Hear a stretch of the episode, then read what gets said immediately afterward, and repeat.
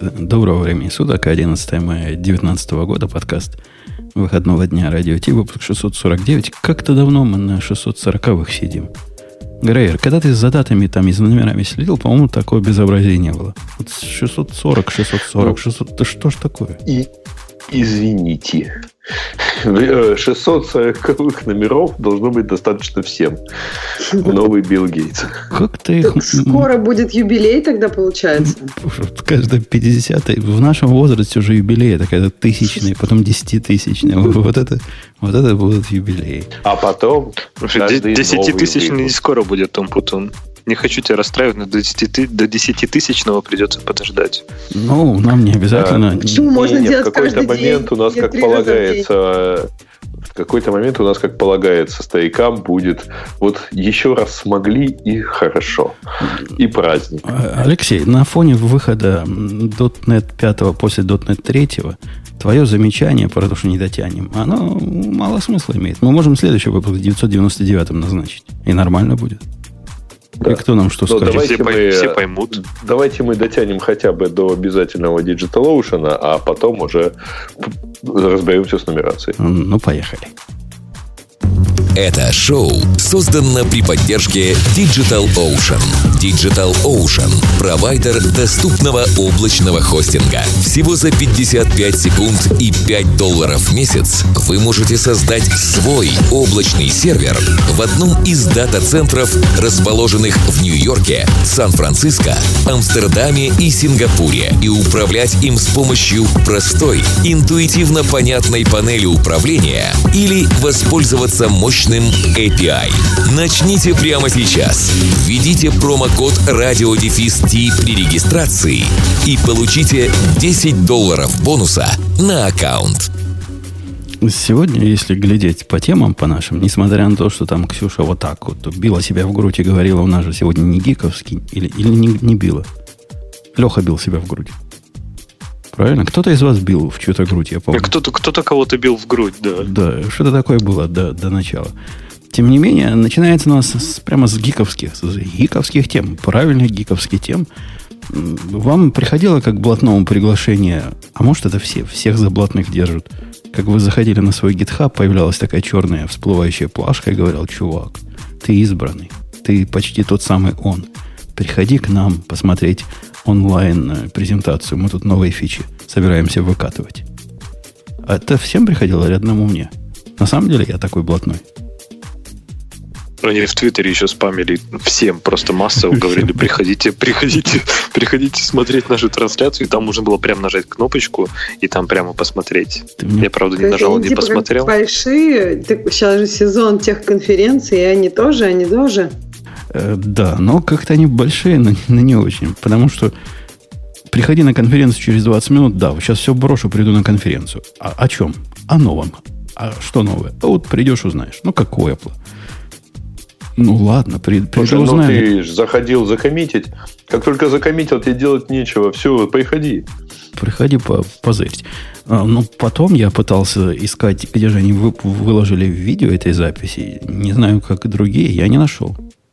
То есть видео не нашел. Поэтому э, все ли э, мы знаем про, эту, про это видео, которое мы не видели, или не все, но наверняка GitHub Package Registry, которым, которое в первых темах попало, это вот и из, этой, из этого видео, которое никто из нас не видел. Подожди, должно быть. Там было видео? Ну, а, да, у них трансляция а что они там показывали? а что они показывали? Типа, чувак приходит, ну, мы сделали регистри, все аплодируют, он уходит. И ну, окей. Я, я так представляю, что они могли показать какого-нибудь не этого чувака в майке, который сидит за компьютером, вот наполовину экрана его прыщавая физиономия, на второй половине, как он хакает э, компьютер. Ну, так, так, же, так же такие у нас. А потом заливает свои хаки на какой-нибудь Nexus, OSS Nexus или что-нибудь такое. А теперь может заливать на, на GitHub.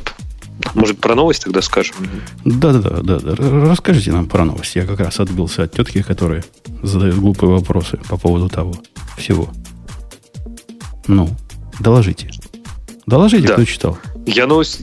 Я вот не читал, я читал только заголовок новости. Но, судя по всему, заголовок новости и гику смотрел. Ну, в общем, они сделали registry, да, то есть теперь можно на GitHub пушить э, мейвиновские пакеджи, докер имиджи и npm-овские пакеты. И сказали, можно положить рядом со своим кодом. У них тут списочки npm, docker, maven, nuget. Кто такой nuget? Это про что? Про JavaScript какой-нибудь, небось? Это .NET, это .NET. А, .NET. И, а, а где? А, Видишь, вот, вот NPM. мостики на, на, да-да-да, нету Гош, Гошного регистри, да, это пока не допилили. Но оно в продакшн еще и не вышло. Вся эта, вся эта их идея про, как они называют, это не регистри в Go, а вот то место, где, где, где, где хранятся контрольные суммы. Подожди, Умпутун, у вас весь GitHub это registry для Go, правильно? Ну, тоже, тоже правда. Ну, ну да, ну да. И, и, так, и так уже есть. А, э, новость крутецкая. Не знаю, как вам. Мне мало волнует NPM, не особо волнует Maven. А вот Docker меня волнует, волнует. И вопрос, каждый раз, когда я строю чего-то каким-то любым образом, ну, параноидальная проблема возникает. А как это дело запушить на, на Docker Hub? Ведь проблема проблем, если разобраться. То есть, если настраиваешь автоматический build, когда с Docker Hub оно само берет, Docker Hub берет сам с GitHub, мы уже знаем, что это чревато боком. Вот недавно бок выскочил с точки зрения безопасности. Это одна проблема. Другая проблема, там минимально все и очень медленно. То есть это не для, не для сборки сделано. Это не CI, это не, не CD. Это вот такая бантик такой сбоку от, э, от хаба. А когда ты делаешь Трэвисом, например, то ну, тоже страшно. Этот Трэвису надо прописывать в переменные э, свои, свой юзернейм и пароль. Прямо у них так сделано на, на Docker Hub. Чтобы ключи какой-нибудь не, это, это слишком сложно. А отдавать такой Травису, который тоже не, не, не идеал с точки зрения безопасности, ну, страшно, согласитесь. Как? Куда христианину податься? Как быть?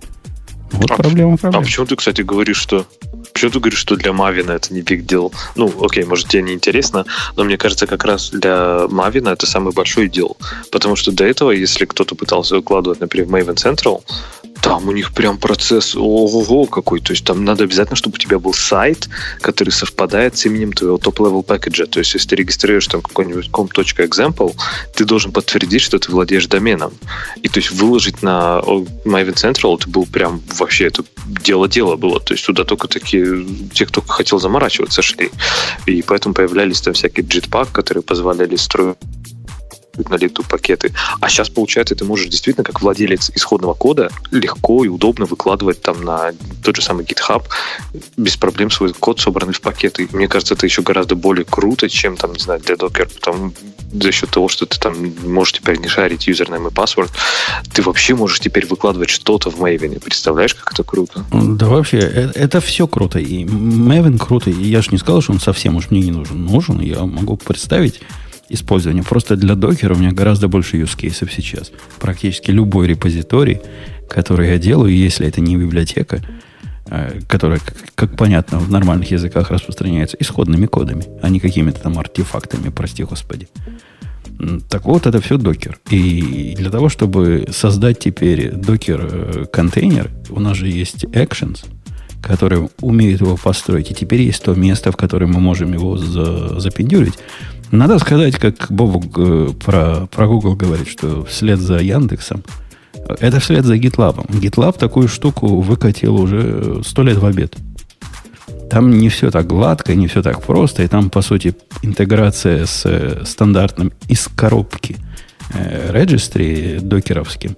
Однако они со временем довели это до состояния, когда этим можно пользоваться, можно больше, чем один репозиторий на проект делать. И да, вслед за GitLab и GitHub тоже это дело прикрутил. Ну, GitLab только registry, а у GitHub вообще, в принципе, поддержка любых действительно языков, пэкэджей и так далее.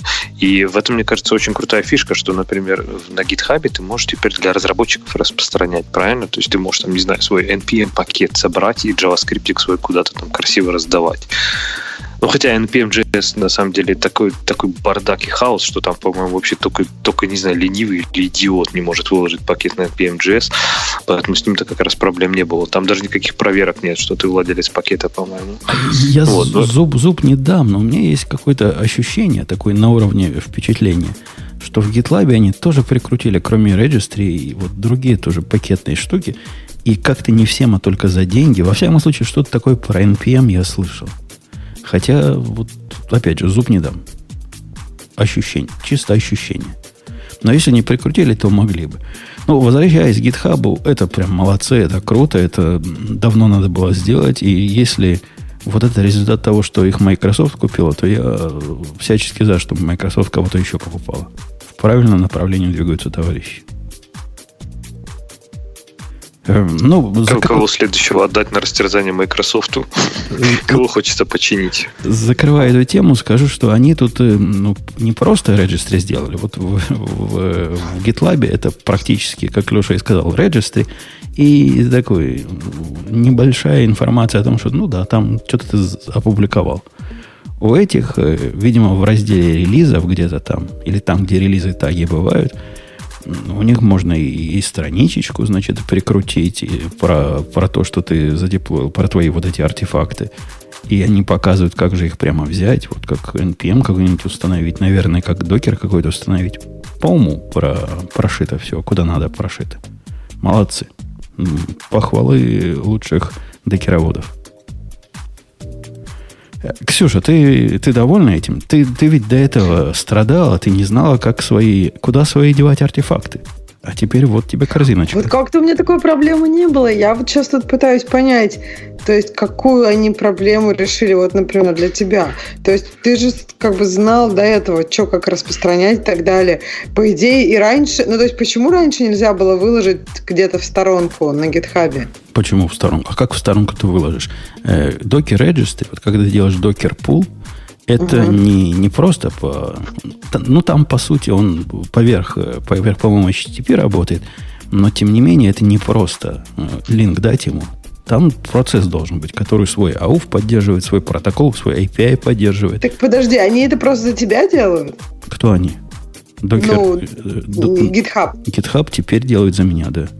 Теперь а. они вот такой сервер мне предоставляют, который понимает, как, как registry, как с ним разговаривать, и как всю эту версионность мне показывать. В общем, они выглядят для, для моих докер запросов как, как, как докер хаб. Ну, только такой же, но другой. Нет никакой проблемы свое registry поднять. Это можно. Однако тут речь идет о публичном пространстве. Ну да, публичное пространство это хорошо. Так оно совпадает вот с тем, который вот Docker Registry и с NPM. То есть, по сути, ты можешь там одной кнопкой у себя на GitHub выложить свой пакет в NPM. Ну, да. Чтобы он был доступен всему миру. Там, Я не знаю, как, как, как в NPM это работает. Наверняка надо будет где-то куда-то прописать, что взять из GitHub, а не с того места, где оно обычно берет. В докере, во всяком случае, надо будет сделать докер логин. Э, или если ты хочешь э, Наверное, даже логин не надо делать. Видимо, они там это прошили. А как они делают это без логина, без твоего логина? У ну, них один свой логин? Да не, это же их реализация. Им не надо, они не должны тебе заставлять логин. Ты уже авторизирован. Тот, который выкладывает, ты свой репозиторий как бы выкладываешь. Они и так про тебя уже знают. А сторонним людям это без, без ну, просто напишешь github, github.com slash umputun двоеточие, там раз, два, три. И вот будет тебе пакет Umputun версии раз, два, три. Красота? Ну да, красота. Да, use case у нас пост- постоянный. Любое, что мы строим, вот все, что мы не строим, каждый раз у меня сердце крови обливается, и как параноик я строю на приватном дроне все это. Дрон у меня исключительно для этого живет, чтобы вот эту конкретную проблему решать, которую теперь GitHub для меня решил. Дрон у меня, он в таком полуприватном режиме, там только блатные заходят. И вот эта штука умеет пушить на, на Docker Hub. Теперь я смогу это прямо с, с GitHub на GitHub. И это... Вот да, то есть Docker Hub теперь вообще не участвует в, в картине, правильно? Правильно. То есть ты просто будешь одной кнопкой делать все на GitHub. Да. да? И, и теперь mm. все мои композы, которые знали раньше, что брать надо с докер, э, с докер хаба, хаба. теперь будут теперь с гитхаба брать. Да, а. поменять. Ну, просто урлы. смотри, а вот если кто-то там, я не знаю, кому-то ты сказал брать с докер хаба, они теперь не смогут брать с докер хаба. Я не знаю, понятно, что свой код ты поменяешь, но какой-нибудь, например. То есть туда больше не будут прилетать твои новые деплои. Ну да, в этом есть определенная проблема, и я согласен. Однако тут можно додумать э, какой-нибудь синхронизации. Вот если бы я был докер-хабом, я бы договорился с гитхабом о синхронизации в одну сторону. То есть, чтобы они, можно было их на твой репозиторий натравить, и они могли вытаскивать твои вот эти имиджи или хотя бы редиректить на них от себя. Это было бы красиво и концептуально. Так, а зачем это докер хаба? Мне а, кажется, а какая, какая, какая им радость? к ним ходили, нет? Зачем это надо? Там, там тебе ничего не продают. У них эта штука по необходимости просто. А где еще хранить mm, было? То есть ты думаешь, что если сейчас все будут хранить на гитхабе, то докеру будет только лучше? Конечно, конечно, уверен. Уверен, они только зарадуются. Скажут, о, молодцы, давайте мы все у себя уберем, только фронт оставим с переадресатором. Мэппинг сделаем, а все будет на, на гитхабе. Я бы на их месте так и сделал. Нет, ну, я не знаю, это если только думать, что у всех есть, все пользуются GitHub. Ну, с другой стороны, все могут пользоваться GitHub. Все это. У нас там комментарий замечательный был, когда пришел товарищ и попросил какую-то фичу добавить на UI, э, запоминать точку остановки э, музыки, ну, музыки нашей раз, uh-huh. разговора, и потом уметь с нее продолжать, типа после рефреша браузера, ну, что-то вот такое странненькое то для чего браузер не используется. И на мою совершенно воспитанно культурную просьбу э, не мог бы ты завести тикет и описать там проблему use case? Он сказал, нет, тикет завести нет возможности, потому что нет GitHub аккаунта, а создавать его лень. Так что не у всех, Ксюша, есть GitHub аккаунт, а некоторым им даже и создавать лень. А вообще еще, Ксюша, чтобы добавить к этому, ты просто Умпутун как-то перевел сразу разговор на Registry, да, и на Docker Hub Image. Но фишка-то в том, что они действительно поддерживают не только Docker Image. Они, например, поддерживают там Maven, NPM, а, а у всяких нормальных систем, да, у них типа Maven у них, конечно же, идентификация артефакта не включает в себе имя хоста э, как, ну, как уникального идентификатора. Поэтому, в принципе, можно просто поменять настройки на своей там локальной машине и сказать, а еще смотри, например, вот по такому-то URL, и этот URL будет URL вот GitHub. И тогда все твои артефакты просто автоматически начнут приезжать оттуда. А у меня есть э, серьезные опасения по поводу артефактори, которая делает, в общем, примерно то же самое. Ну, не в публичном поле, а в приватном поле. Но, однако, GitHub, скорее всего, сможет это в enterprise версии делать. А как-то GitHub их кусок хлеба укусил. Ты когда-нибудь, ну, Леша, с артефактором там... возился? Не, я не работал, но, ну, слушай, у нас вроде как этот на репо Spring пишет артефактори, но я про нее вообще ничего не знаю. Э, и никогда ее там не трогал. Но, в принципе, по-моему, артефактор же круче в том, что она умеет какие-то еще там зависимости, типа резолвить между ними и указывать еще. Ну, то есть она умеет гораздо больше, чем просто хранить артефакты. Но что, я, наверное, не скажу, потому что я вообще ничего не знаю О, про артефакты. А, оно тебе надо? У тебя Maven, собственно, зависимости резолвит э, на клиентской стороне. Зачем тебе, чтобы э, кто-то другой это делал? Для докера это вообще бессмысленно. Они умеют прикидываться со стороны внешнего мира пэкэдж, совместимые со всеми на свете пэкэдж менеджмент. И как для Go могут быть, и для, для Java, и Docker Registry. Я про артефакторы говорю.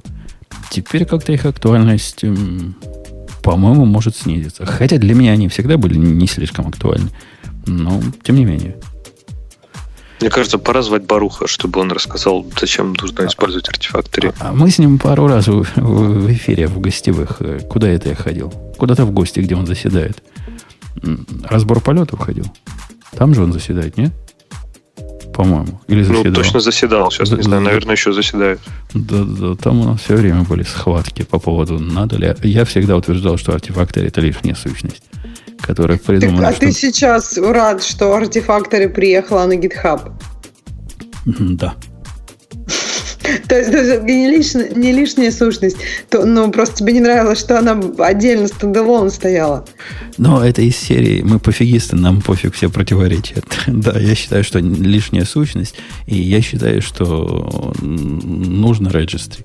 Мне конкретно никаких других не надо. Мне registry надо. И registry надо для докера, для которого мне вот такого монстра, как артефакторы, поднимать видится диковинной идеей, мягко выражаясь. Ну, то есть, когда ты говорил, что это личная сущность, ты имел в виду более детальные мысли. Ты имел в виду, что для докера это слишком много, и поэтому тебе бы хотелось чего-то простого. Ну, в общем, понятно, почему у вас были споры. Э, да, да, именно поэтому и были. Э, пока мы не сдвинулись с градусов гиковости, у меня для вас интерес, любопытная история. Вы же любите от меня любопытные программистские истории. Практически истории про двух программистов или даже про трех. Об, обожаем. Мы просто, да, всю неделю ждем и думаем, ну когда же уже суббота, чтобы потом со своими историями. Подожди, подожди. И наша любимая рубрика «История про программиста». Э, это, я хочу сейчас спросить, скажите, мальчики и девочки, это ирония была? Мне вот сейчас просто обидеться и истории не рассказывать. И вы все скажете, Ксюша, почему она была не права. Или это не ирония а ты была? сможешь? Я смогу. Я, я очень терпеливый. Не, никакой, никакой иронии, никакой иронии, мы правда ждем. Я уже восьмой год историю про программиста придерживаю. Вы говорите, смогу ли. Но ты при этом рассказываешь много новых историй. Мне вот, кстати, кажется, да, что ты не сможешь. Что просто тебе так хочется этим поделиться. Но мы рады делиться, вот, когда вот ты делишься. опять мне То показалась есть... какая-то ироничная нотка в этом высказывании. Как, как история такая.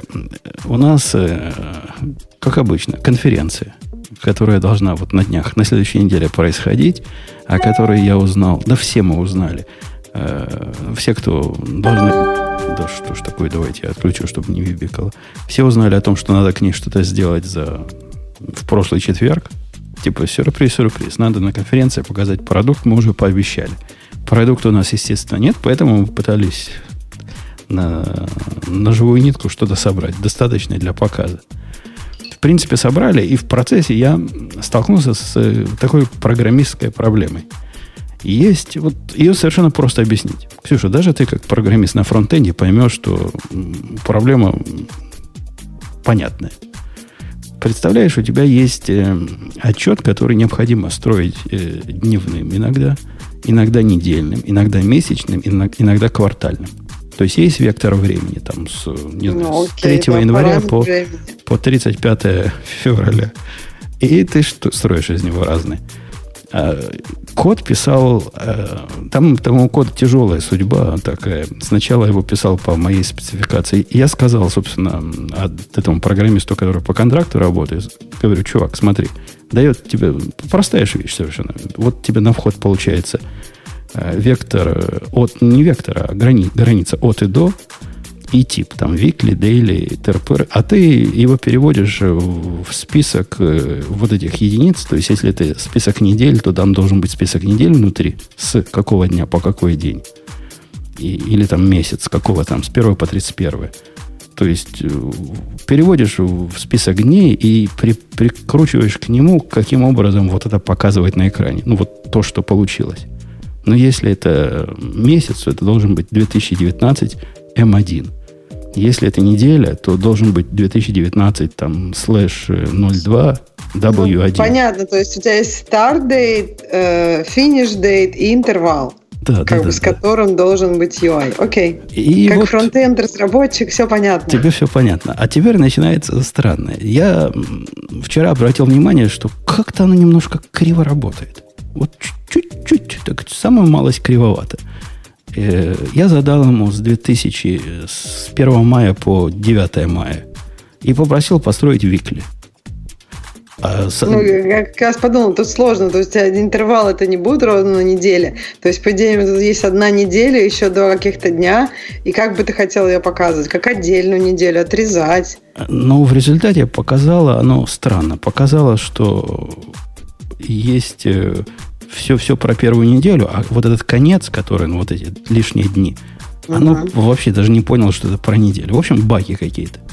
Начал... Так нет, это на самом деле вопрос, как ты хочешь это показывать, потому что если у тебя 10 дней есть, ты можешь это показать, ну, три варианта, как три недели, как две недели и как одну неделю. Нет, ты не можешь как одну неделю показать. Почему? Ты... А вот эти куски, там же нет целой куски недели. Куски ты не можешь игнорировать, ты обязан куски тоже обработать. Да и неделя, она не всегда неделя. То есть надо же понимать, что бывают э, и выходные, бывают и праздники внутри недели. Так да, вопрос вообще сколько дней. То есть ты хочешь, чтобы у тебя неделя всегда начиналась с воскресенья, да. с понедельника, и... либо просто со старт даты. А это, кстати, философский вопрос. А что такое неделя, неделя месяца? Вот как, как, как вот это с точки зрения бизнеса показывать? Так, тут много вопросов. Я и говорю, что тут нет однозначности. И когда ты чехвостишь кого-то, я не уверена. Я, конечно, согласна, что иногда люди делают просто на «А, «отвяжись». Вот, но... Нет, я чехвощу не за то. Э, я чехвостил их за, за баги, которые там были. То есть в одном месте он ходил плюс один день везде делал, а в другом месте делал правильно день, если это не, не выходной. От этого была проблема несовпадения. Однако после mm-hmm. всего этого возникла другая философская проблема. Представьте себе интервал, который захватывает э, как бы последнюю, ну, с нашей точки зрения, последнюю неделю апреля и первую и вторую неделю э, мая – а как это показывать? То есть неделя номер один будет, да, сначала. Вот мы даем интервал. Он скажет апрель, неделя номер четыре. Правильно? Или там номер пять, какая была. А какую следующую показать неделю для мая? Это первая неделя или вторая будет неделя?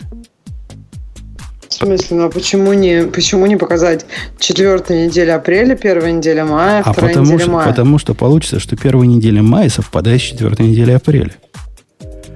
Эта неделя ну, разбита да. частями, а, частями. Так я и говорю, что тут вопрос, с какого дня начинать неделя? Всегда с понедельника, либо... Ну, да, и еще плюс, как эти дни на месяцы делятся. Мне кажется, надо просто даты тупо показывать. То есть, а мне кажется, надо спросить бизнес, да. потому что... Ну, да, да, да. Каждого... А бизнес говорит, а нам кажется... Потому что у каждого бизнеса, особенно финансы... А бизнес плохо про это понимает. Они говорят, ну как, ну как-нибудь покажите, чтобы мы поняли. Вот если вы нам показываете... Им было бы идеально, если бы я им показал четвертая неделя апреля, потом первая неделя мая. Однако, с точки зрения программистской, это плохо. Это как бы перекрывающиеся дни. Это про одно и то же будет. Показать а зачем после... вообще вот это вот четвертое и первое? Почему нельзя просто даты показать? Если ты покажешь, там, не знаю, 28 мая начинается неделя, и там 3 апреля заканчивается, ну, к примеру, там. Ну, потому что пример. они вот так привыкли. Вот такой у бизнеса хотят типа... квотерами, чтобы было, или виками, или мансами. Такой, а даже обычно, как пишут там, week commencing там и так далее. То есть, типа, неделя, которая начинается mm-hmm. с такого-то числа. Так нельзя показать. Типа, Сам... неделя, у которая тебя, начинается тем более, неделя начинается, неделя-то 52, поэтому начинай с первой. Ну, дальше... вообще моя идея как раз, как ни странно, с, с Грейвой совпадает. Я предложил им не заморачиваться и давать неделю в ISO стандарте. Там же тоже сложно. Вы, вы посмотрели на это ISO Week. Там прямо без бутылки стандарт не разобрать. Там про недели, которые разрываются между годами, отдельные, значит, пункты есть. И показать просто айсовик. Это была бы там 18-19 неделя, и все дела. Однако бизнес так, не а согласен. Будет, не согласен. Будет, а он говорит, я не знаю, что такое, что такое 18 Потому что неделя. по мне так это, вот, э, это еще более сложно. То есть, мне кажется, консюмить информацию 18-19 неделя просто вообще как-то сложно. Мне кажется, вот и, и, то, что как бы неделя, когда... В общем, какая-то информация, которую ты оперируешь. Даты, например. То есть, ты каждый день оперируешь, их легко понимать. Но если ты говоришь, что они каждый день оперируют четвертое и первое, ну, покажите им так, как... Они нельзя показать 4, там, 4 апрель-1 мая. То есть, ну, понятно будет, что это одна и та же неделя просто, и все. И с точки зрения программиста нормально, и им понятно. Подождите, а, э, Жень, а вы, вы считаете по этому целую неделю? Ну, Или это, только это, те дни, что попадают в конкретный месяц? Это тоже вопрос. В принципе, они ожидают от нас, чтобы это были те дни, которые попадают в этот месяц. Ну, потому что иначе а, просто, условно говоря, всей, сумма всех недель апреля не дастся тебе целый апрель.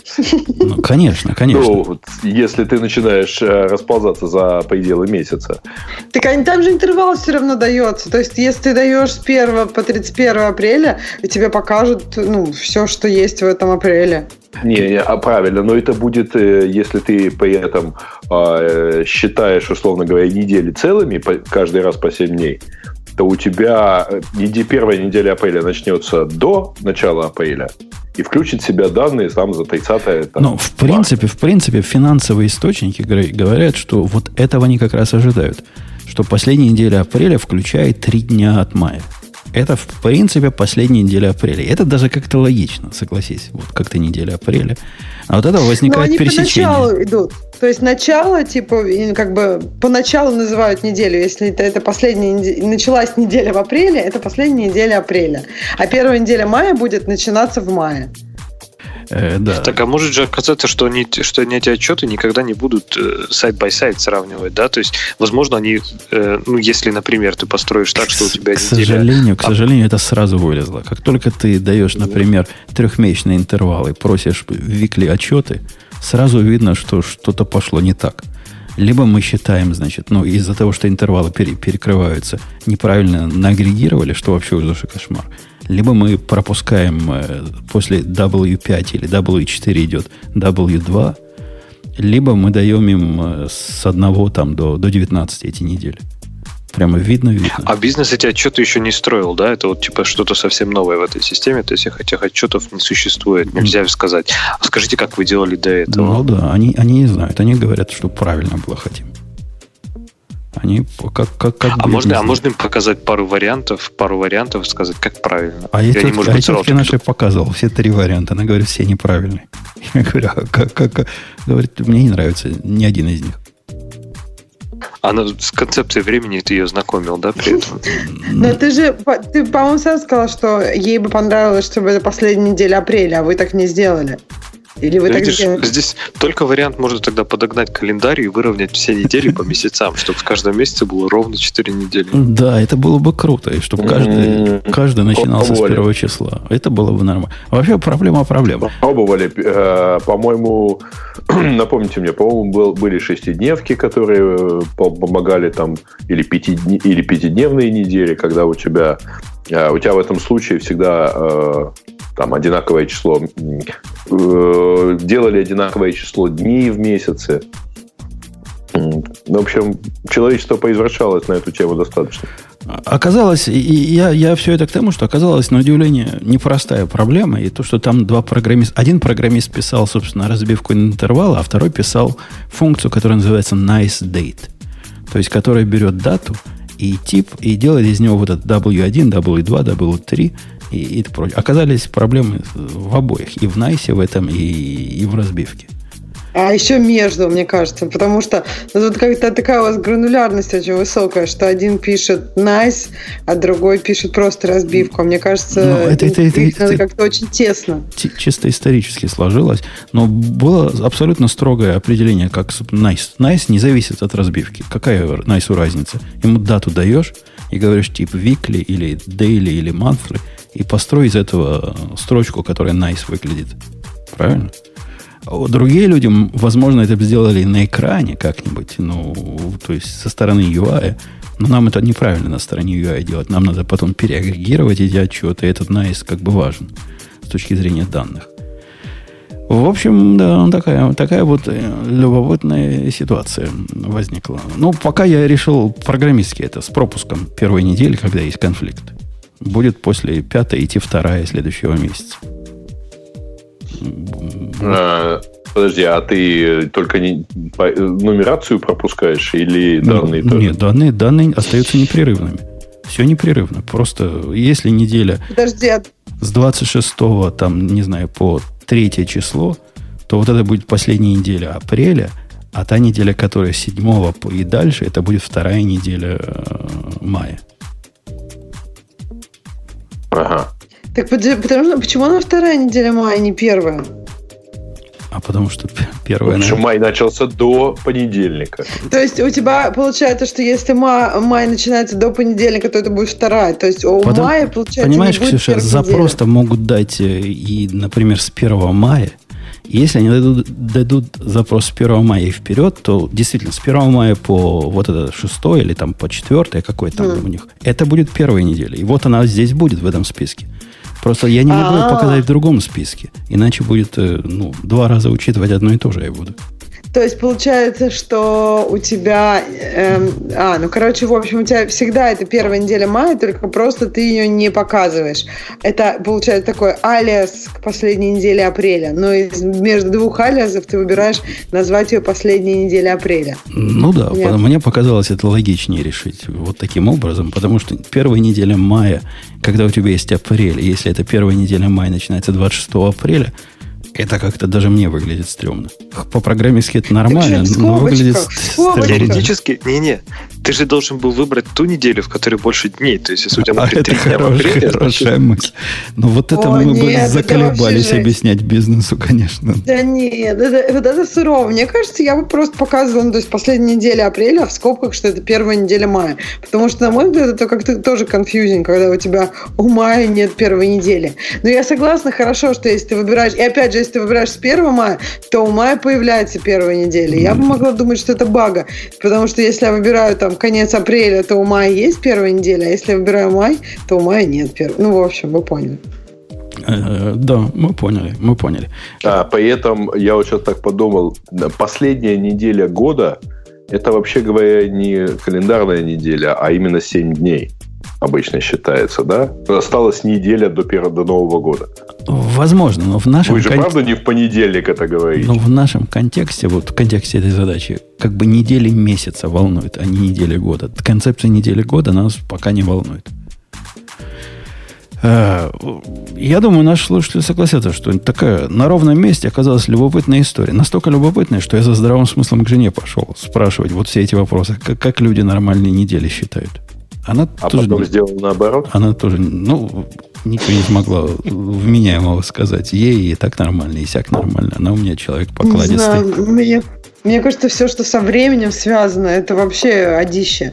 Ну, то есть, там куда просто, куда ни плюнь, хоть вот во внутренний репрезентейшн, там сурово обычно, хоть куда, хоть в трансформацию этого времени, я не знаю, как ты говоришь, на ровном месте. Мне кажется, если это даже тебе кажется ровное место, но время там вовлечено, место уже сразу такое ухабистое Так нет, становится. это место как раз с точки зрения времени э, ослабленное. То есть никаких проблем с таймзонами здесь нет. Мы о датах говорим. Мы все работаем в одной там. То есть это могло быть гораздо сложнее, если бы еще таймзоны были вовлечены. А так вот этой сложности нет. Никакого перевода э, относительного времени в абсолютно не происходит. Все вроде бы со стороны казалось ровным, а на практике казалось э, довольно кривым. Так что имейте в виду, Ксюша права, со временем, с датами, с неделями, с месяцами. Сплошные засады повсюду. Календари это, это ад для программиста. Э, ну, Поэтому только таймстампы, только хардкор. только Unix Time. Меня за это тетка наша ненавидит. У нас в одной системе все в Unix таймах с миллисекундами. И она уже их на глаз практически переводить умеет, но все равно ненавидит. То есть может прямо на глаз. Представь, тетка, вот обычная тетка, которая ну, от сахи. Глядит на какой-нибудь э, таймстемп э, девятизначный, говорит, И «О, видит блондинку, байнетку, рыжую, о, да? о, о, говорит, это 20 апреля. Проверяешь, опаньки, действительно 20. Как ты понял? Как тоже наблатыкалось? Мгм. Но все равно нас за это программистов ненавидят. Мне кажется, вот вы, вы просто над бедной своей бизнес-тетькой издеваетесь как можете. Она у вас уже на питоне бедная пишет, даты уже читает Ксюша, мы, мы IC Date добавили в новой системе. Ты думаешь, она это полюбила? А у них иногда минус 4 надо, иногда минус 5. Ну, они же все в GMT.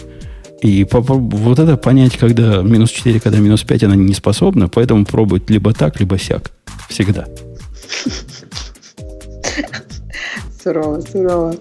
То есть вы не, не- решили не добавлять то, что ей будет понятно, удобно. Вы А, решили м- сурово. Монго не умеет хранить таймстемпы, но я ничего не могу сделать. Но она умеет только GMT или UTC хранить. Ну, это, это, мне кажется, очень хорошее объяснение. Но не шмогла я. Монго не шмогла, а ты давай, пробуй. Клиенты этого показывать же умеют. Мы же не заставляем ее глазами это делать. Это в клиенте надо сказать, какой, какой офсет наложить на время. Но тут тоже же проблема. Представляешь запрос, который до изменения, вот это Daylight Saving и после изменения. Это же ум за разум у нормального человека зайдет. Это время показывает полночь, а это время э, 11 вечера. Как так? Почему? Где? Вот один и тот же запрос. Почему? Кто делал экспертизу? Но это, конечно, могли бы клиенты поумнее быть и, накладывать с, как это с умом э, при, при форматировании этот самый офсет. Это, это да. Это, и я напишу отчет э, в этот в 3T. Пусть, пусть прикрутят автоматические офсеты по, по таймзонам. А то не позволяют конкретно, знаешь, число задать, на сколько часов сдвигать. Это же позор. Да сурово это все сдвигать куда-то. Это время, это просто кошмар какой-то. Слушайте, а давайте мы на вторую тему зайдем. А, а, Какую-нибудь. давайте, давайте. Microsoft. То вообще это была, была первая тема только. Microsoft, который теперь э, Linux kernel впилил прямо в Windows, но не совсем, но почти. Ну, давайте мы скажем, что это была на самом деле большая конференция Microsoft, и они в один день вывалили дофига на самом деле анонсов, а, в том числе очень сильно касающихся там всякого Linux.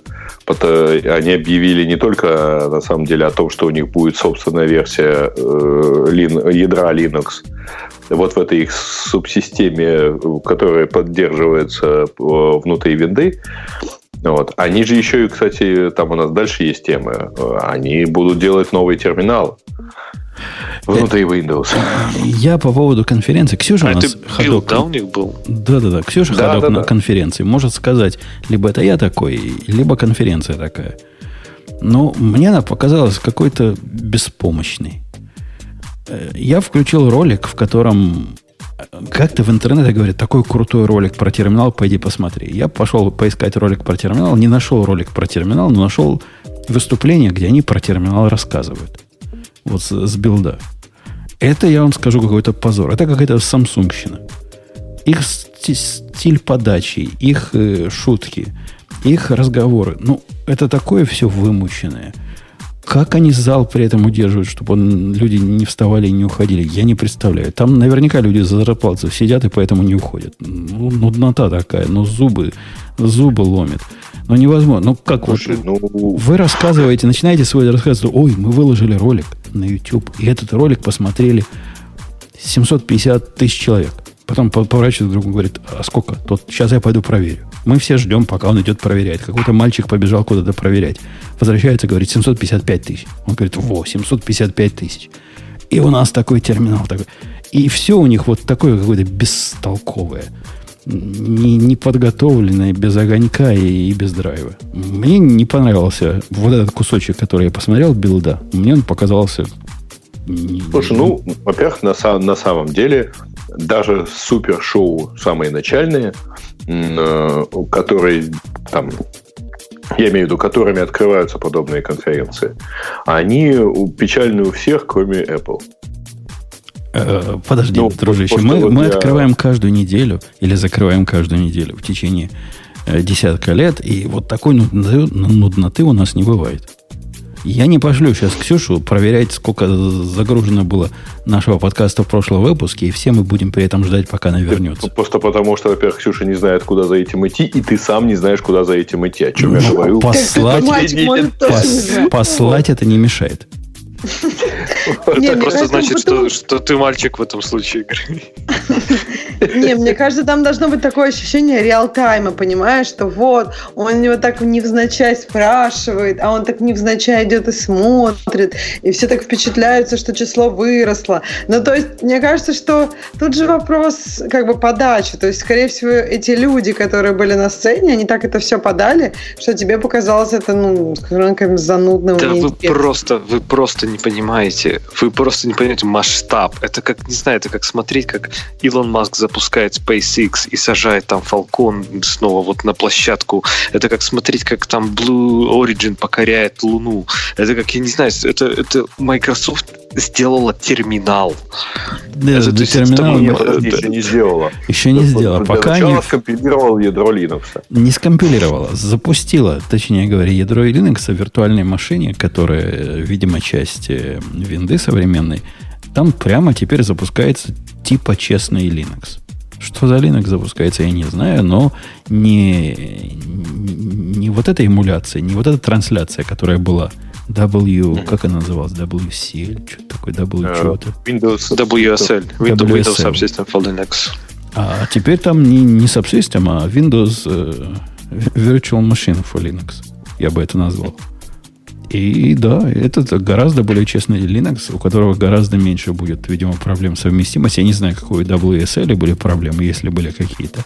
И я удивляюсь, если у них было в планах запустить виртуалки его, зачем они, собственно, придумали всю эту трансляцию с самого начала. Ну, у WSL были проблемы, по крайней мере, когда я последний раз, например, ее трогал, там по части, например, работы с файловой системой было все очень печально. То есть, типа, на больших репозиториях git, git status работал там, типа, 30 секунд, вот так вот. То есть, там все было очень как-то плохо у них.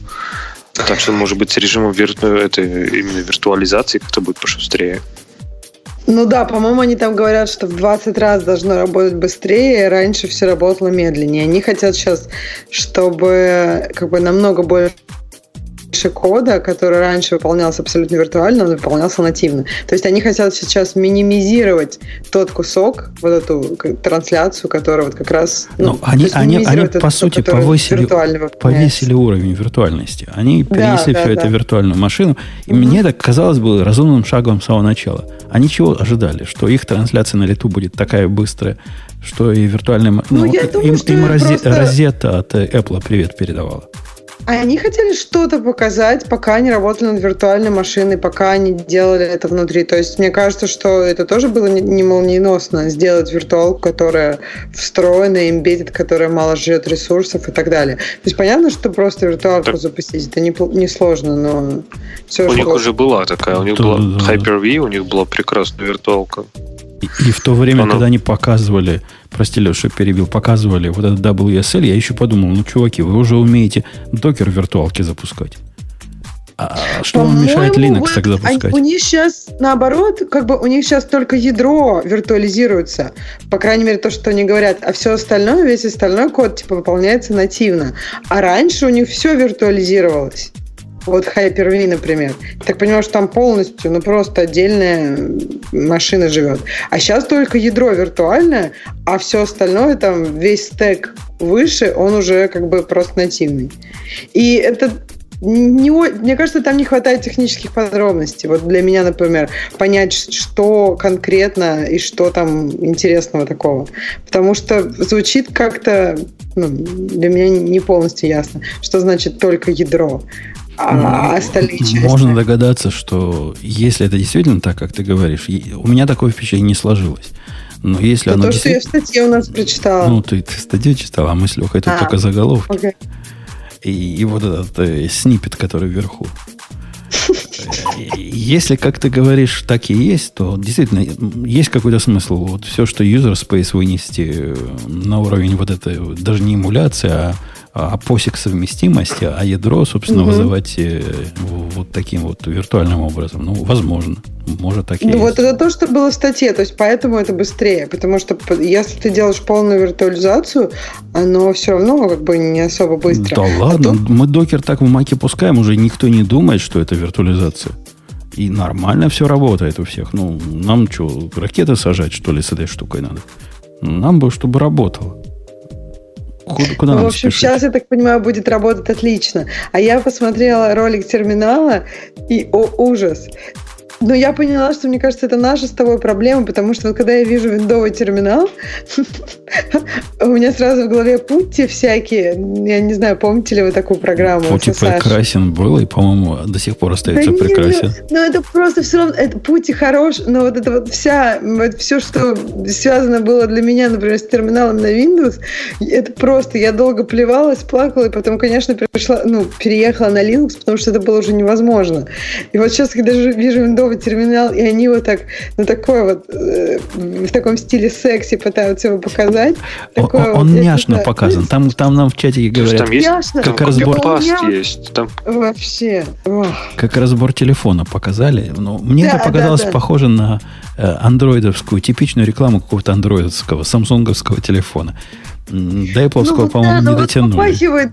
Мне кажется, им нужно было что-то другое сделать, чтобы вот как бы как, вот получается, что они сейчас хотят заадресить не аудиторию, которая у них уже есть, которая там любители винды. Они сейчас опилят к тем, кто как бы кого у них нет. То есть вот этот Linux kernel и так далее. То есть они опилят к тем, кто пользуется Mac практически Ну, или Linux. К нам с тобой. Они к нам с тобой пришли и да. говорят, чувак, Вот. приходи к нам с мака своего.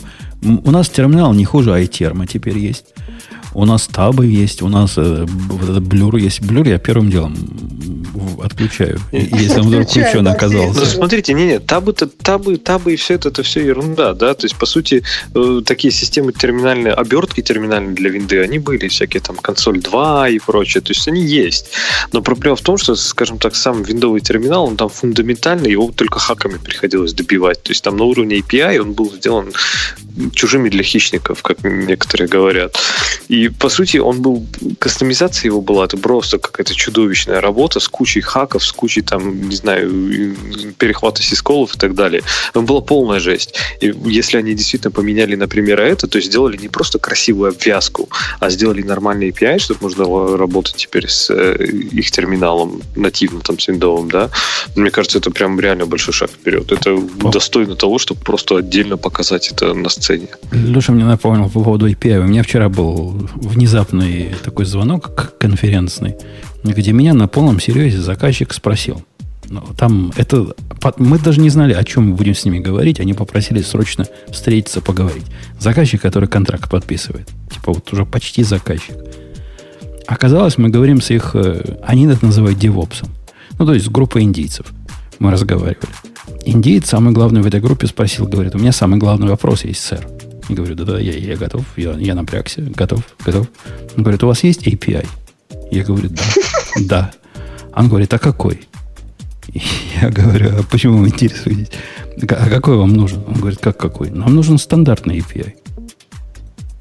Есть ли у вас стандартный API? Опаньки менты. Собственно, ну, наверное. Мне кажется, что в этот момент я бы хотела увидеть твое лицо.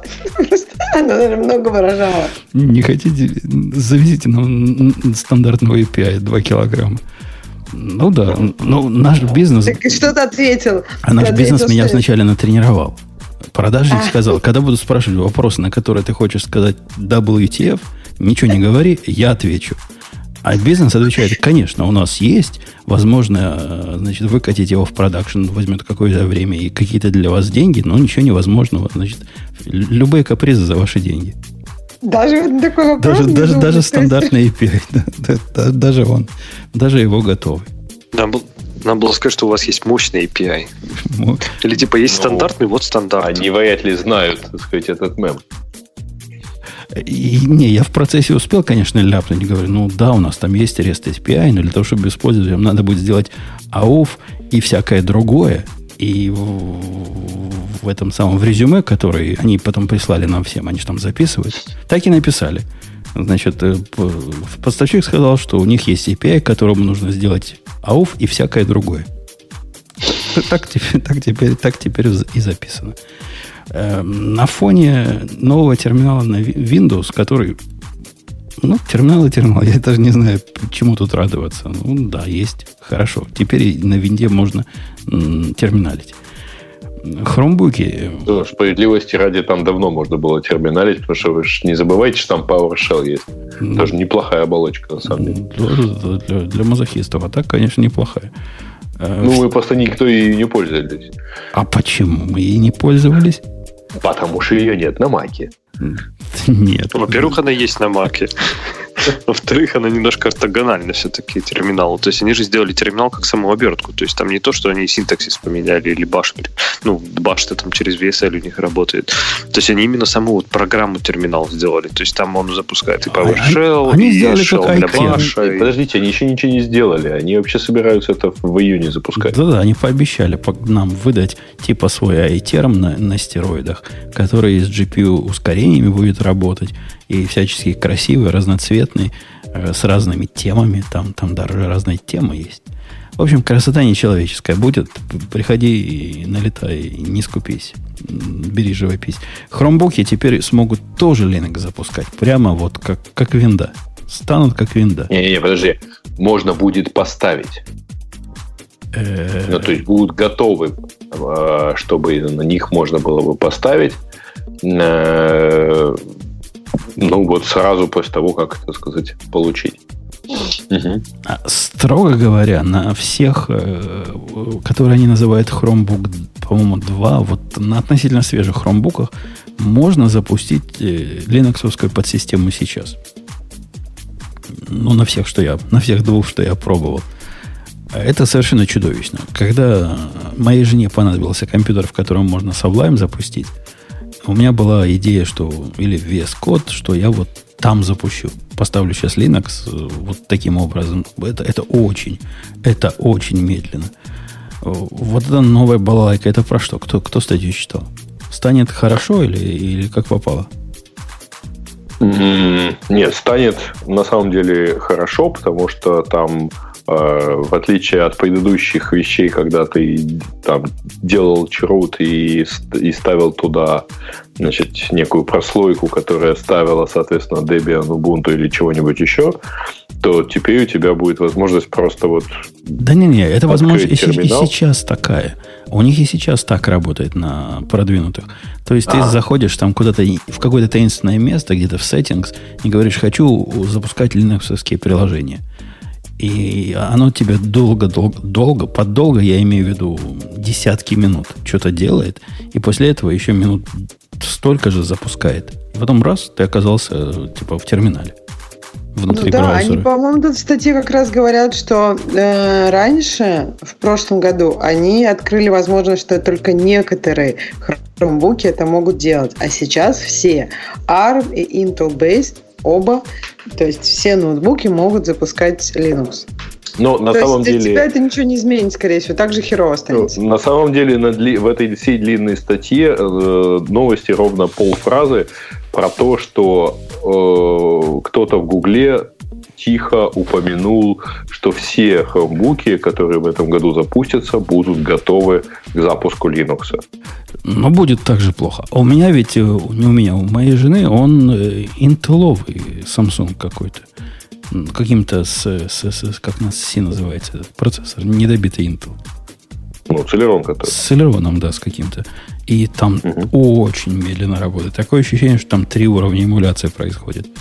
Нет, там просто он сильно бюджетный. Всего, он просто Ну, очень изначально это бюджетная версия Pentium была. То есть просто, мне кажется, те приложения, которые ты там запускаешь, они как бы адаптированы, например, веб-приложения, им все-таки чуть меньше надо.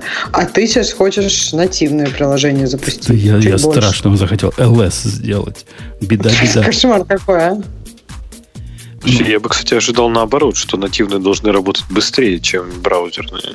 Только если там, конечно, нет каких-то специальных оптимизаций. Почему для этого браузер... Нет, да, и там наверняка есть специальная оптимизация в браузере, я думаю. А во-вторых, браузер все-таки большую часть делает все-таки на бэкэндах, правильно? То есть ему надо только просто нарисовать. А тут еще, кроме того, что нарисовать, еще что надо делать. Вон файлы нумерировать. Кошмар какой.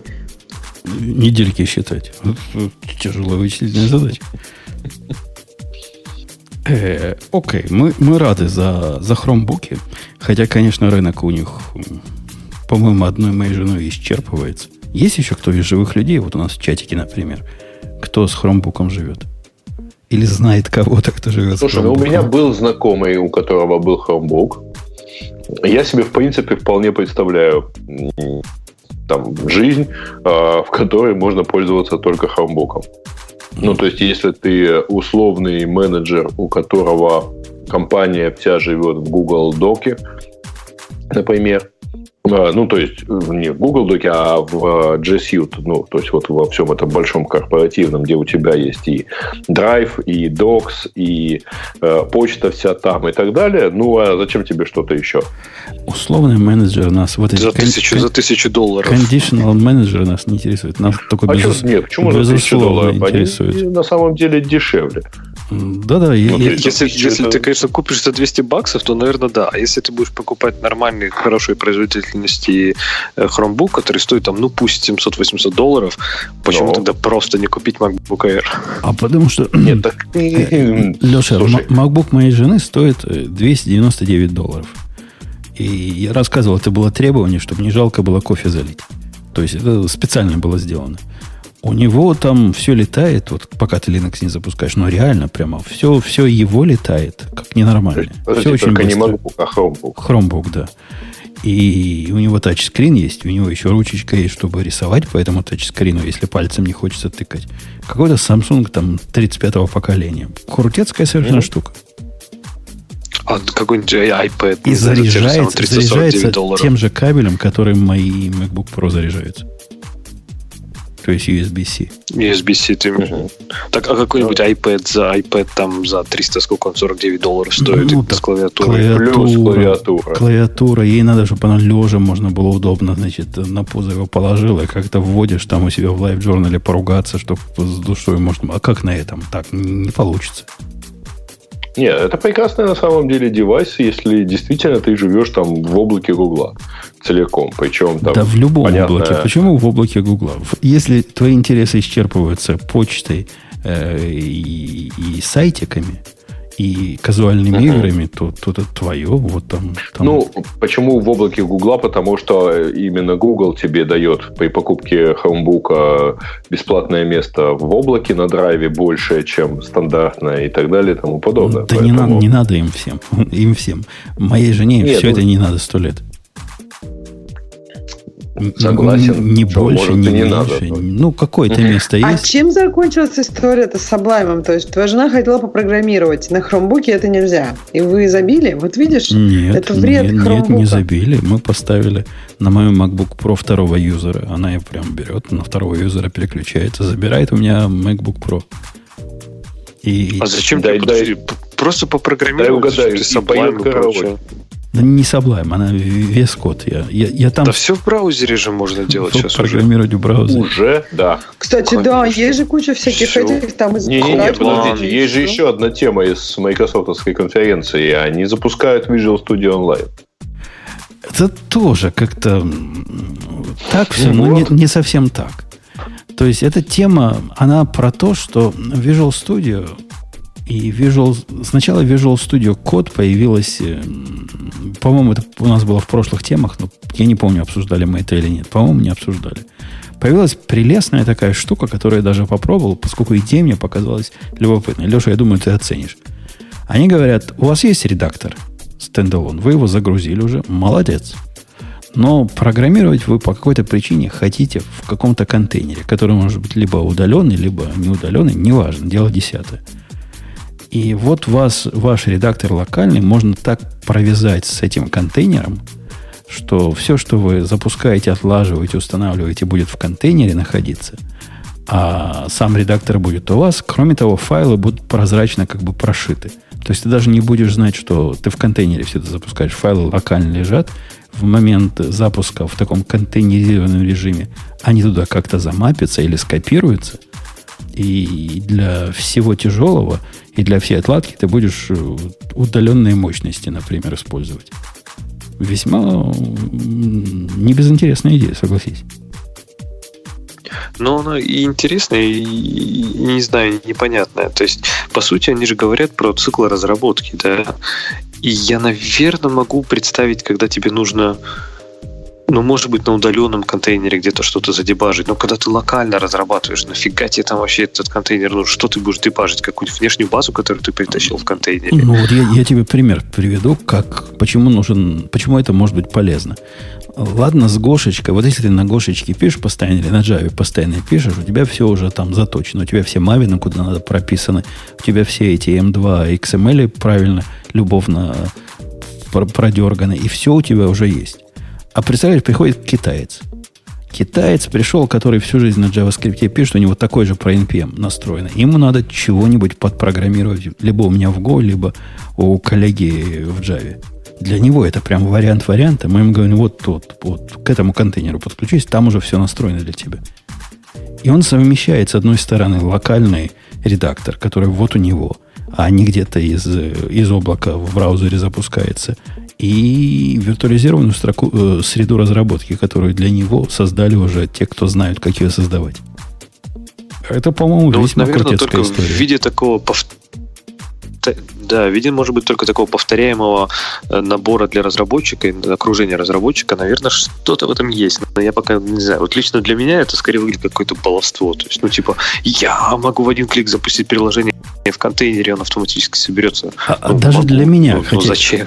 Даже для меня, хотя я не китаец, я когда возвращаюсь к своему э, джавовскому прошлому, и у меня там есть куча проектов, которым надо QuantLib скомпилированный с определенной версией э, чего-то там, а буста, версия 1.5.5, которая уже нигде не доступна вообще в мире. Ни с каким, нигде. То есть вообще вот нигде. А с другой стороны, нужно протобаф версии 2.5, который тоже устаревший, и который должен быть совместим с чем-то там еще четвертым. И вот это все сдержать в актуальности, это трудно, потому что оно само расползается. Я какой-нибудь брю апдейт сделал, мне опаньки какой-нибудь пришел протобаф там 2, 3.2 какой-нибудь или 3.1. Он мне для чего-то другого, возможно, нужен. А тут вот такая песочница, которую поднял, и она стабильная, повторяемая. Вот она всегда здесь, всегда с тобой. И проект, который 10 лет назад компилировался на каком-нибудь GCC версии 2.56 и до сих пор будет компилироваться. По-хорошему, а потом, прикинь, как круто тогда... ты еще попрограммировал и закоммитил этот, этот контейнер в образ. и зашипил в продакшн. Да, да, нет, Просто... мне кажется, можно для каждого, получается, артефакта иметь environment рядышком лежит. Ну, то есть, вот смотри, какой-то проект 10 лет, какой-то проект 5 лет назад. По сути, нужен environment per проект.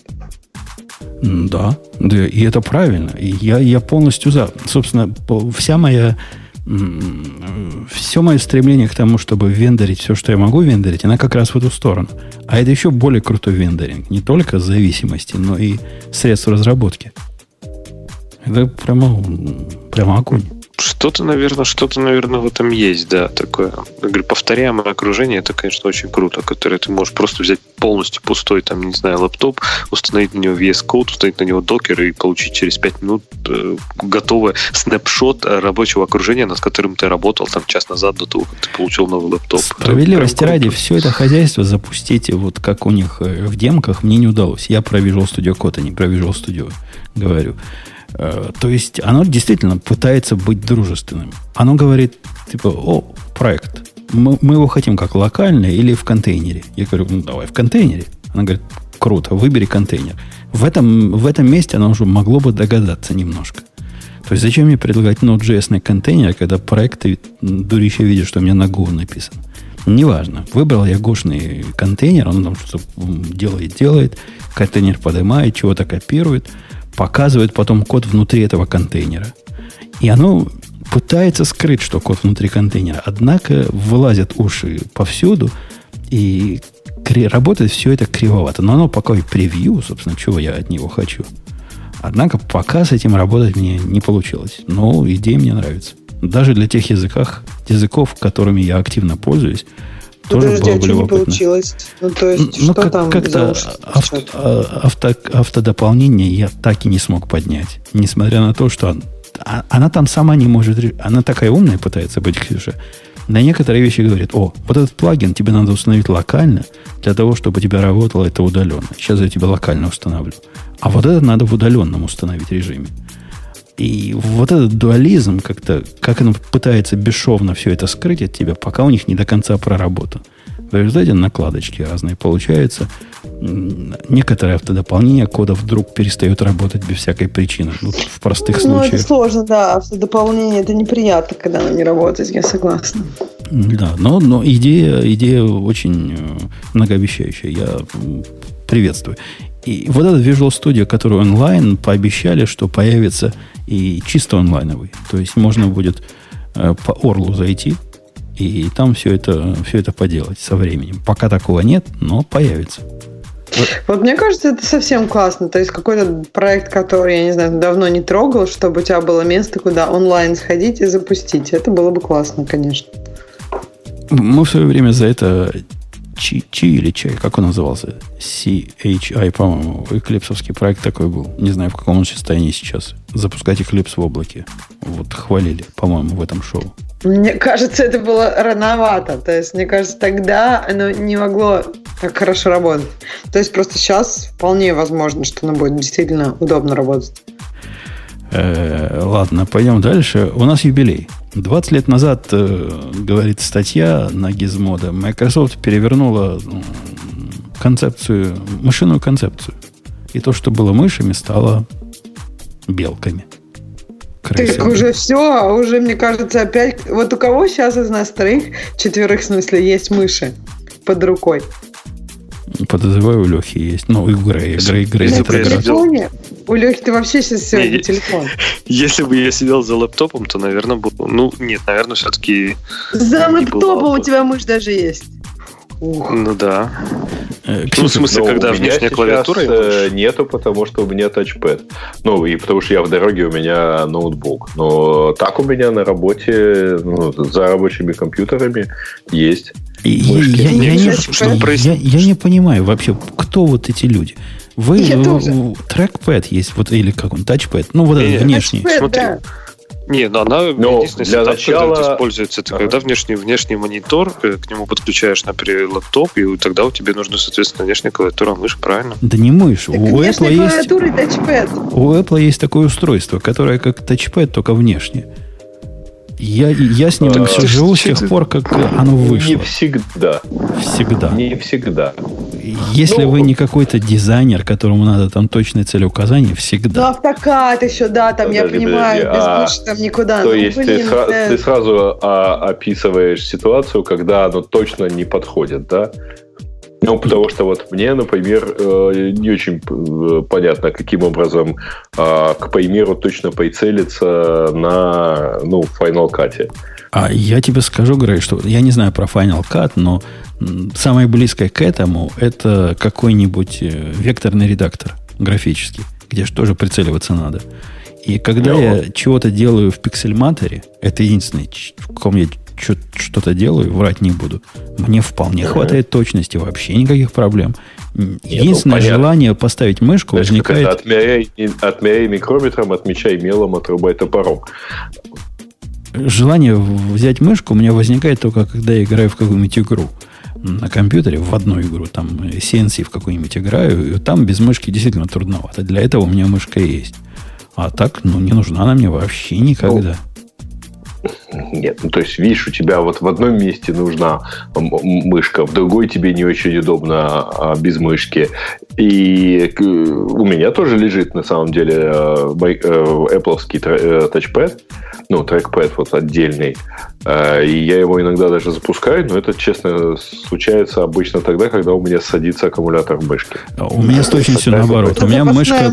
мышка закрыта, покрыта пылью, лежит на всякий случай, покрыта пылью от бездействия, а так только трекпад и трекпэда используются. И я Мгм. всем его советую. Ну, Переходите слушай, на самом деле э, статья-то в Gizmodo не про то, что а, там пользоваться мышкой или не мышкой, а про то, что э, Microsoft действительно 20 лет назад, выпустив IntelliMouse, если кто помнит, была такая IntelliMouse и IntelliMouse Explorer, у меня была. Кстати, это вот как это что, 20 лет прошло? Да. Не, я, я все-таки чуть позже покупал, по-моему, в 2001-2002 где-то году. А, они действительно выпустили, ну, они сделали... э, во-первых, кстати, это была первая э, лазерная мышка. Не, не, Ну, не, точнее, она была не первая лазерная, она была первая мышка, доступная э, обычным консюмерам, которая без шарика была. Были Ну и до да, этого не мышки лазерная, такие, э, которые... говоря, она была... Там же оп- оптика просто. Ну, там ну, камера, оптика, да, и светится, Мгм. и снимается. То есть Вот. это на, на массовый рынок, вот такой, такой хай-тек тогда вышел первый раз. И это было прямо вау-вау. Я согласен, это была революция. Да. И, кроме того, э, это была... Ну, в принципе, Microsoft тогда очень много уделял и мышкам, и клавиатурам внимания. То есть это была такая прямо хорошая с эргономической точки зрения мышь. Она прям была большая, если кто помнит. Не, даже не в этом дело. Это мышка, в которой добавилось колесико, и в которой добавились кнопочки. До этого-то ничего такого не было. Вы помните, Apple гордилась, у нас всего одна кнопка на мышке. Это было примерно в то же самое время. Не, они до сих пор гордятся. У них уже Ну, до больше сих пор там одна кнопка. одна поверхность осталась, одна этой мышки.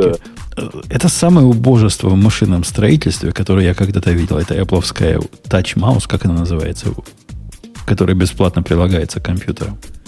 Ну, вот это их мышка современная. Magic Mouse. Magic Mouse. Это, это, это какое-то редкое убожество.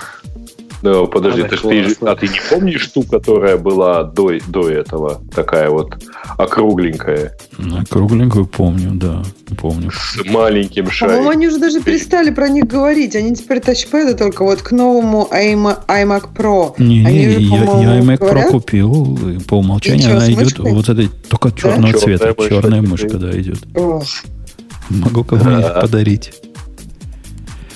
Будет стильная черная мышка. Э, нет, говорит, до этого у них были мышки, вот эти беленькие мышки, они без колесика были. Последнее поколение. Они уже были такие, э, как Intel Mouse.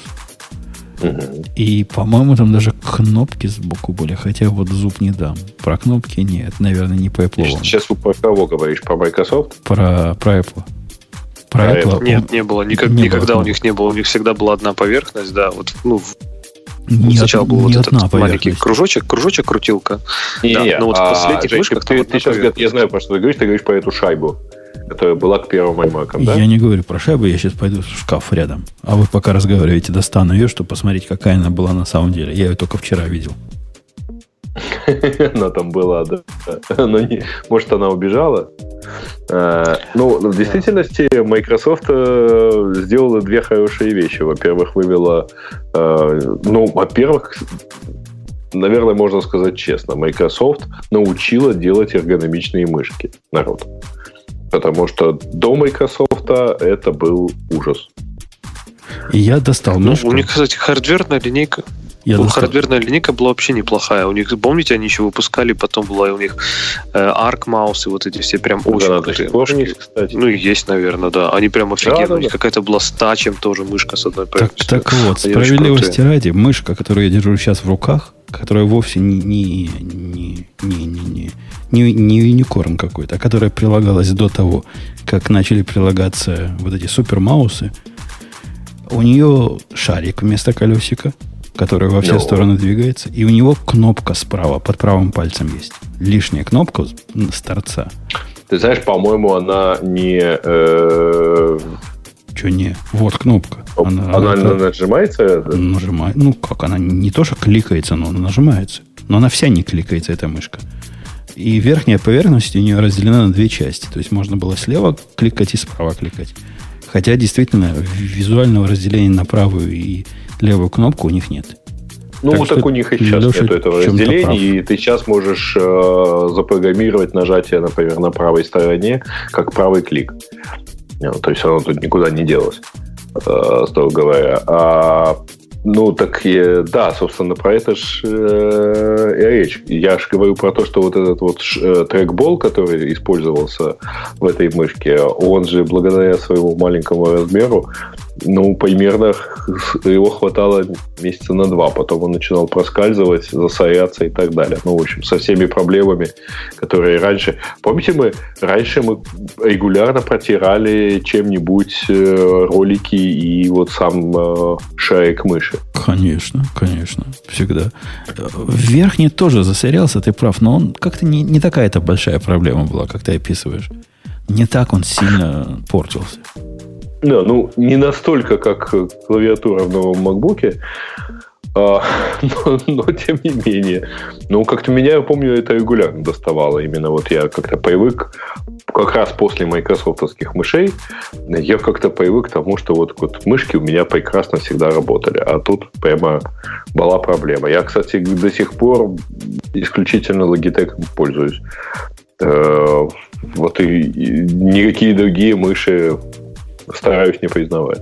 А, а я не могу еще раз не похвастаться, что я перестал смотреть видео по- про клавиатуру. Вы представляете, меня настолько моя новая клавиатура устраивает, что я себя чувствую в состоянии, когда мне на другие и смотреть уже не хочется.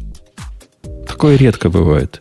Особенно после того, как ты в эту тему погрузился, узнал, какие там бывают напыления, какие клавиши, какие виды чего, как они двуслойные, трехслойные. И вот все, как рукой снял, А как по-моему, у отрезало. всех так. То есть вот есть какой-то... У меня есть много знакомых, которые, вот как знаешь, вирус. Они переболели некоторое время, а потом как-то спокойно снова к клавиатурам.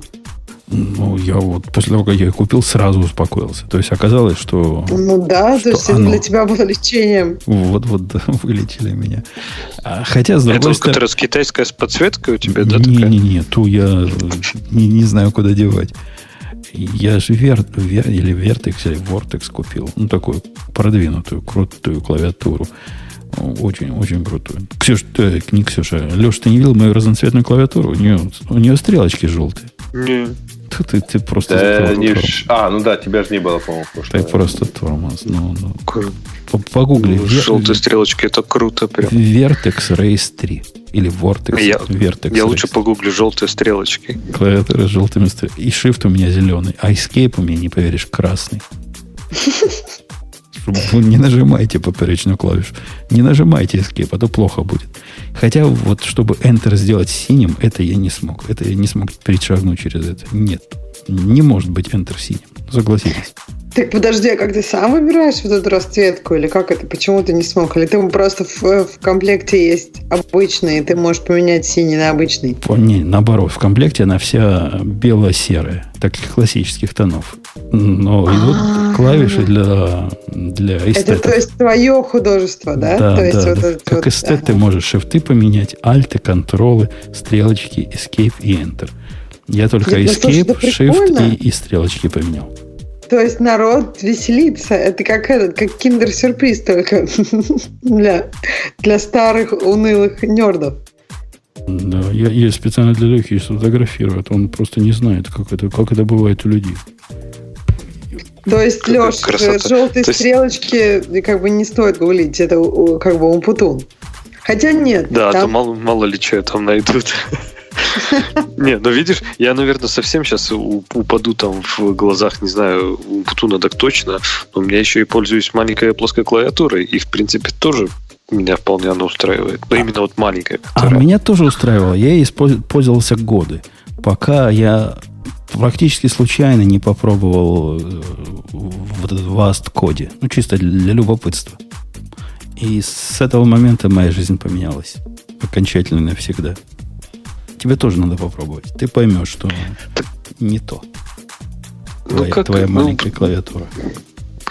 То есть, то есть ты вот реально чувствуешь себя счастливым, когда ты набираешь на этой механической клавиатуре? Не поверишь, но, но какое-то эстетическое, вот, вот я даю в наш чатике, эстетическое, Наслаждение, да. эстетическое наслаждение. Да, да, да. А код, код, Слушайте, лучше получается, самое главное. Вот, видишь, какая Вот клавиатура? получается она. лучше и шелковистее. Вот она, Не, я, я, пока, я пока не вижу, не могу ничего Я видеть, думаю, код одинаковый. попробую. Мне кажется, просто там удовольствие больше от так, той же строчки кода написанной. Да, конечно, нажимаешь и чувствуешь, вот код пошел. Вот сейчас оно, что-то вот оно, гениальное, да, да. вот оно, вот оно Да. вылазит. Не, ну, слушайте, вообще в любом, э, в любом процессе очень важно вот это вот ощущение физического, механического такого удовольствия от, него. Но это точно почему, например, так популярны молескины, потому что очень приятно писать вот по хорошей бумаге, хорошей ручкой. Вот. Олег пишет, что я много раз плевался на Vortex. Это другой Vortex, это другой подкаст. И есть фирма с таким же названием, которая выпускает оружейные прицелы. Это как не те же самые чуваки. Хотя, возможно, сидят на той же китайской поляне. Я не исключу. Э, ну что, про мышку мы про, про, проговорили. Про, про, проговорили. Ксюша, на что, что на тебя смотрит? Мы практически по, по порядку шли. Такие как молодцы. Ксения, что на вас смотрит? Нет, нет ни одной плохой темы, ни одного. По-моему, она на тарелку сейчас смотрит, поэтому... Так мы про Google I.O. ничего не обсудили. Я тут уходила за зарядкой. У меня тут зарядки оказалось, что нет. А, а у нас тут такие темы она. про Google I.O. про- прямо странные. Либо Нет, ну закопали можно телефоном, например, новые обсудить. А, ну или закопали Nest, я не знаю. Мне, мне это как-то Они не очень... закопали Nest, они просто компанию, ну, они отказываются от бренда компании. Теперь это большая часть Google, э, э, ну, то есть теперь там Google Nest на самом деле. Ну, как бы они там много чего закопали, как бы, то есть там были отдельные аккаунты, например, что людям, видимо, как-то нравилось. Но мне кажется, это странно. Ну, купили компанию. Понятно, что это Google, во-первых. Давно причем купили. Да, то есть Google, он обычно прошло? вообще закрывает. А тут он как бы, ну, довольно по-божески. В общем, не биг дел. Я не понимаю, почему. То есть я не понимаю, что люди ожидали в этом плане. Ладно, давайте на интересное. Google запускает портал. Это такая статья на ZDNet. Запускает портал. Новый способ э, навигации внутри страниц. Если вы статью откроете, то внутри совсем не про это. Совсем не про новый способ навигации внутри веб-страниц. А про то, что они впилили в, в Chrome, насколько я понимаю, поддержку нового тага, который называется портал, и он примерно такой же, как iFrame, только лучше. Тут бы нам какого-нибудь специалиста по, по фронтенду. Кстати, Ксюша. По тарелочкам. Кстати, по Ксюша, тарелочкам. это самое близкое, Но что я у не нас по есть. такому фронтенду. Самое близкое, что у нас есть. Не знаю. Я, конечно, близкая, но я не специалист по айфреймам, порталам. Мне кажется, попахивает Бобуком. Давай у Бобука в следующий раз спросим, насколько портал. А Бобук А что, что а стало попахивать? А чем, чем она отличается от эндфреймов? Они там не говорят вообще? Айфреймы? А, на самом деле, Они намекают, что в отличие от iFrame, в этой штуке есть две стрёмные фичи. Во-первых, можно делать навигацию внутри iFrame. А во-вторых, а, можно вовнутрь, вну- внутри iFrame, да, делать навигацию. вовнутрь пор- этого портала сделать навигацию. Ну да, то, что там в этом типа iFrame. А во-вторых, она, Леша, внимание, внимание, барабаны, умеет э, URL менять в зависимости от того, что iFrame скажет. А, ну. фича стрёмная стрёмная. Но, наверное, Вот, мне кажется, весь Google I.O. в этот раз был 5 минут, они говорят о чем-нибудь таком супер стрёмном с точки зрения security. Ну, например, там, скажите ассистенту, где живет ваша мама, там, куда ходит ваш ребенок и прочее. А потом через, да, проходит 5 минут, и они такие, security, privacy, все для этого. И как-то вот я все время не понимала, они типа, вот, вот за что? То есть, как бы, непонятно. Нет. ZDNet вообще красавцы. Говорят, эта штука, это совсем не то же самое, что iFrame. По сути, это улуч... И в следующем предложении, по сути, это улучшенный iFrame.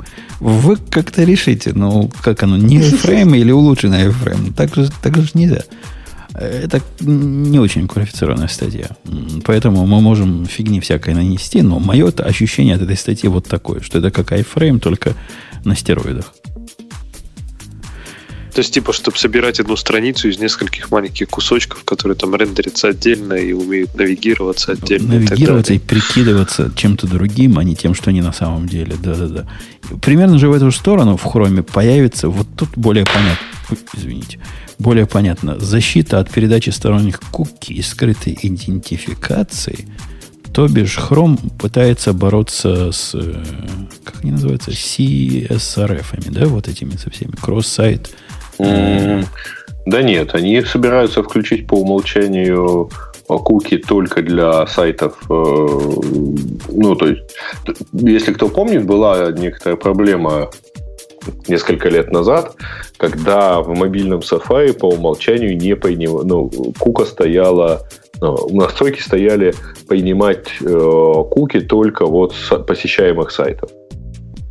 И это блокировало загрузку большинства счетчиков, потому что они, как правило, загружаются с третьих сайтов, на которые вы непосредственно не заходите. Я так понимаю, что они собираются сделать примерно то же самое. То есть они а, э, ты заходишь на сайт, например, ты заходишь на сайт Radio T, вот, и у тебя не подгружается лежащая на отдельном э, домене, например, система авторизации э, в комментариях. Э, Как-то ты так объяснил, что только запутал. Во-первых, ты сказал нет, а на самом деле да. То есть речь идет о включении атрибута, который позволяет э, same site э, куки только пропускать. То бишь куки из другого домена под домена не пройдут. С другой стороны, это не особо Не, мешает. я думаю, что с поддомена они пройдут, потому что кука второго уровня, она все-таки распространяется на весь сайт. Ну, на, на, в том числе на все поддомены домены третьего уровня. Ну да, да, да. Я имею в виду uh-huh. на, на, на. Ну, окей, да. А это не помешает. Э, то есть это не, не запретная штука, а, от которой системы внешних комментариев, например, перестанут работать. Не, не это, это, это, это не совсем про то. Однако про C, CSRF атаки это, это таки да. Это атака-атака. Это прямо беда, беда-беда. И вот с этим действительно это похоже ультимативное решение. Если по умолчанию у тебя куки только твоего домена под домена разрешаются, то злые люди на домене васяпопкин.ком не смогут тебя обидеть. А раньше могли, если ты специально не делал пляски с бубнами, которые... Э, э, Леш, тебя вот это против оси SRF атака выглядит как какой-то дикий костыль, которым ты пытаешься забить гвоздь э, в, не знаю, во вселенную несовершенную. Каждый раз, когда я ну, добавляю вот этот кук, кук, не куку, а header, для того, чтобы с той стороны проверяла, или что там добавляем, я уже не помню. И потом она, она обратно header посылает, да, я, я их сравниваю. Да, наоборот, она читает из куки и посылает header, да. Мне это видится таким уж костылиной, ну прямо, ну вообще просто. Ну, с, вообще выглядит, конечно, да, но с другой стороны, этот а что, если тебе нужно, например, хотя, наверное, таких случаев с точки зрения такого легитимного использования сайтов, наверное, нет, когда тебе нужно там посылать, не знаю, куки э, на там сторонние сайты, правильно? Такого вообще не может быть.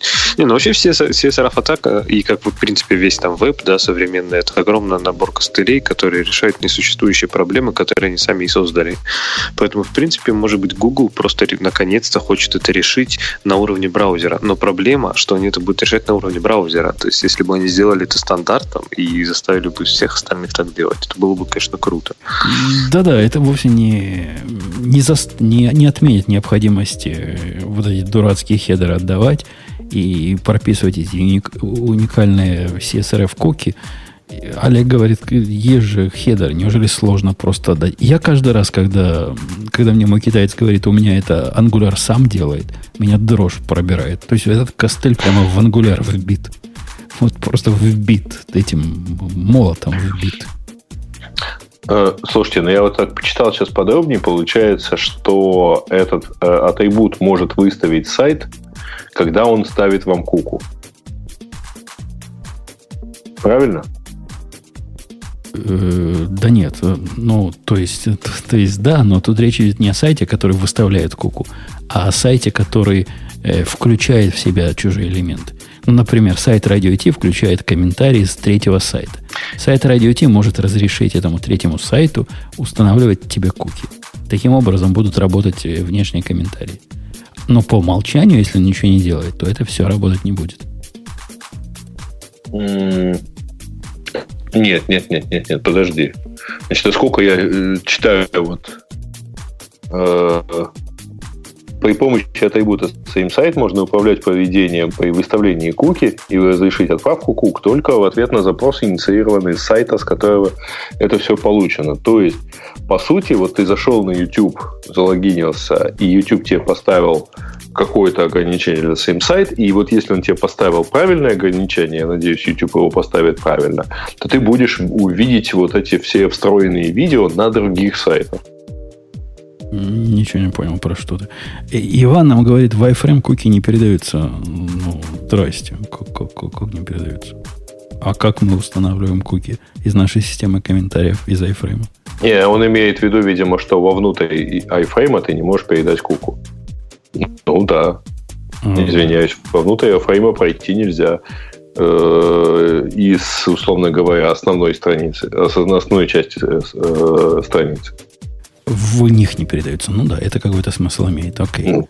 Они просто про Нет, передай, ты, про ты перед... просто не можешь. Ты, ты как... включаешь iFrame, и все внутри, оно как бы грузится отдельно. Ты не можешь даже с точки зрения отрисовать на... размер этого iFrame. Не, ну, ну CSRF же это не совсем про iFrame, правильно? То есть CSRF это же, когда, например, когда ты на радио T заходишь, а радио T делает пост, POST-запрос куда-нибудь на facebook.com, чтобы обновить статус или там, не знаю, удалить аккаунт. Ну, и, типа э, да. по сути, радио Ти не может читать куки в Фейсбуке, правильно? Поэтому он не сможет прочитать CSRF токен, поэтому Facebook как бы доверяет тому запросу, который перешел, если он включает CSRF токен. То есть это даже не обязательно iFrame, это ну, любой запрос из браузера. Да, да, Я по... так понимаю, что Google хочет выпилить, это как раз не принимать вообще никакие, не отправлять по умолчанию никакие запросы, на Facebook страницей. Не-не-не. Или... А, насколько я понял, а, здесь будет работать так, а, что Facebook будет определять, можно, может ли сайт Radio T а, вот, делать такие вещи, то есть подгружать что-то с использованием а, кук ну, там, то, для чего требуется передача кук туда-обратно. При этом по умолчанию, если Facebook ничего не скажет, если YouTube ничего не скажет, то э, атрибут будет установлен в LAX, э, в котором там относительно мягкие ограничения э, и э, блокируются только для межсайтовых субзапросов. То есть, если сайт радио Ти пошлет запрос на Facebook, и Facebook разрешает посылать куки с другого сайта, то, по сути, все куки из браузера пойдут спокойно на Facebook. А если ну, Facebook я... запретит, mm-hmm. то ничего не пойдет, если запрос идет не с Facebook.com.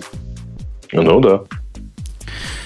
Э, в общем, двигаются они в сторону безопасности, но я с Лешей согласен. Пока это не стало стандартами, пока не все это поддерживают, нас, программистов, которые страдают, от борьбы с CSRF, это не спасет от страданий. Ну, это сильно спасет, э, точнее, это сильно осложнит многим, много кому, э, как, например, вот это cross-origin э, блокировка запросов.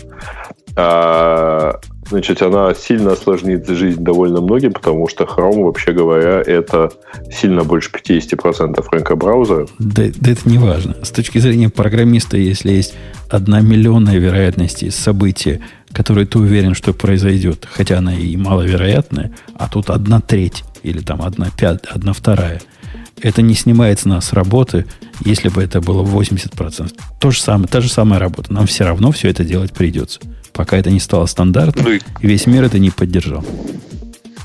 Ну и Корс все-таки это другое, это никак не связано с CSRF. Нет, оно причем здесь, как оно вообще с этим связано? Оно к тому, что вот браузеры начали это делать и начинают, и начались, условно говоря, проблемы у, а, у разработчиков, которые вообще про это там не сильно думали. Ну, типа, не подгружаются шрифты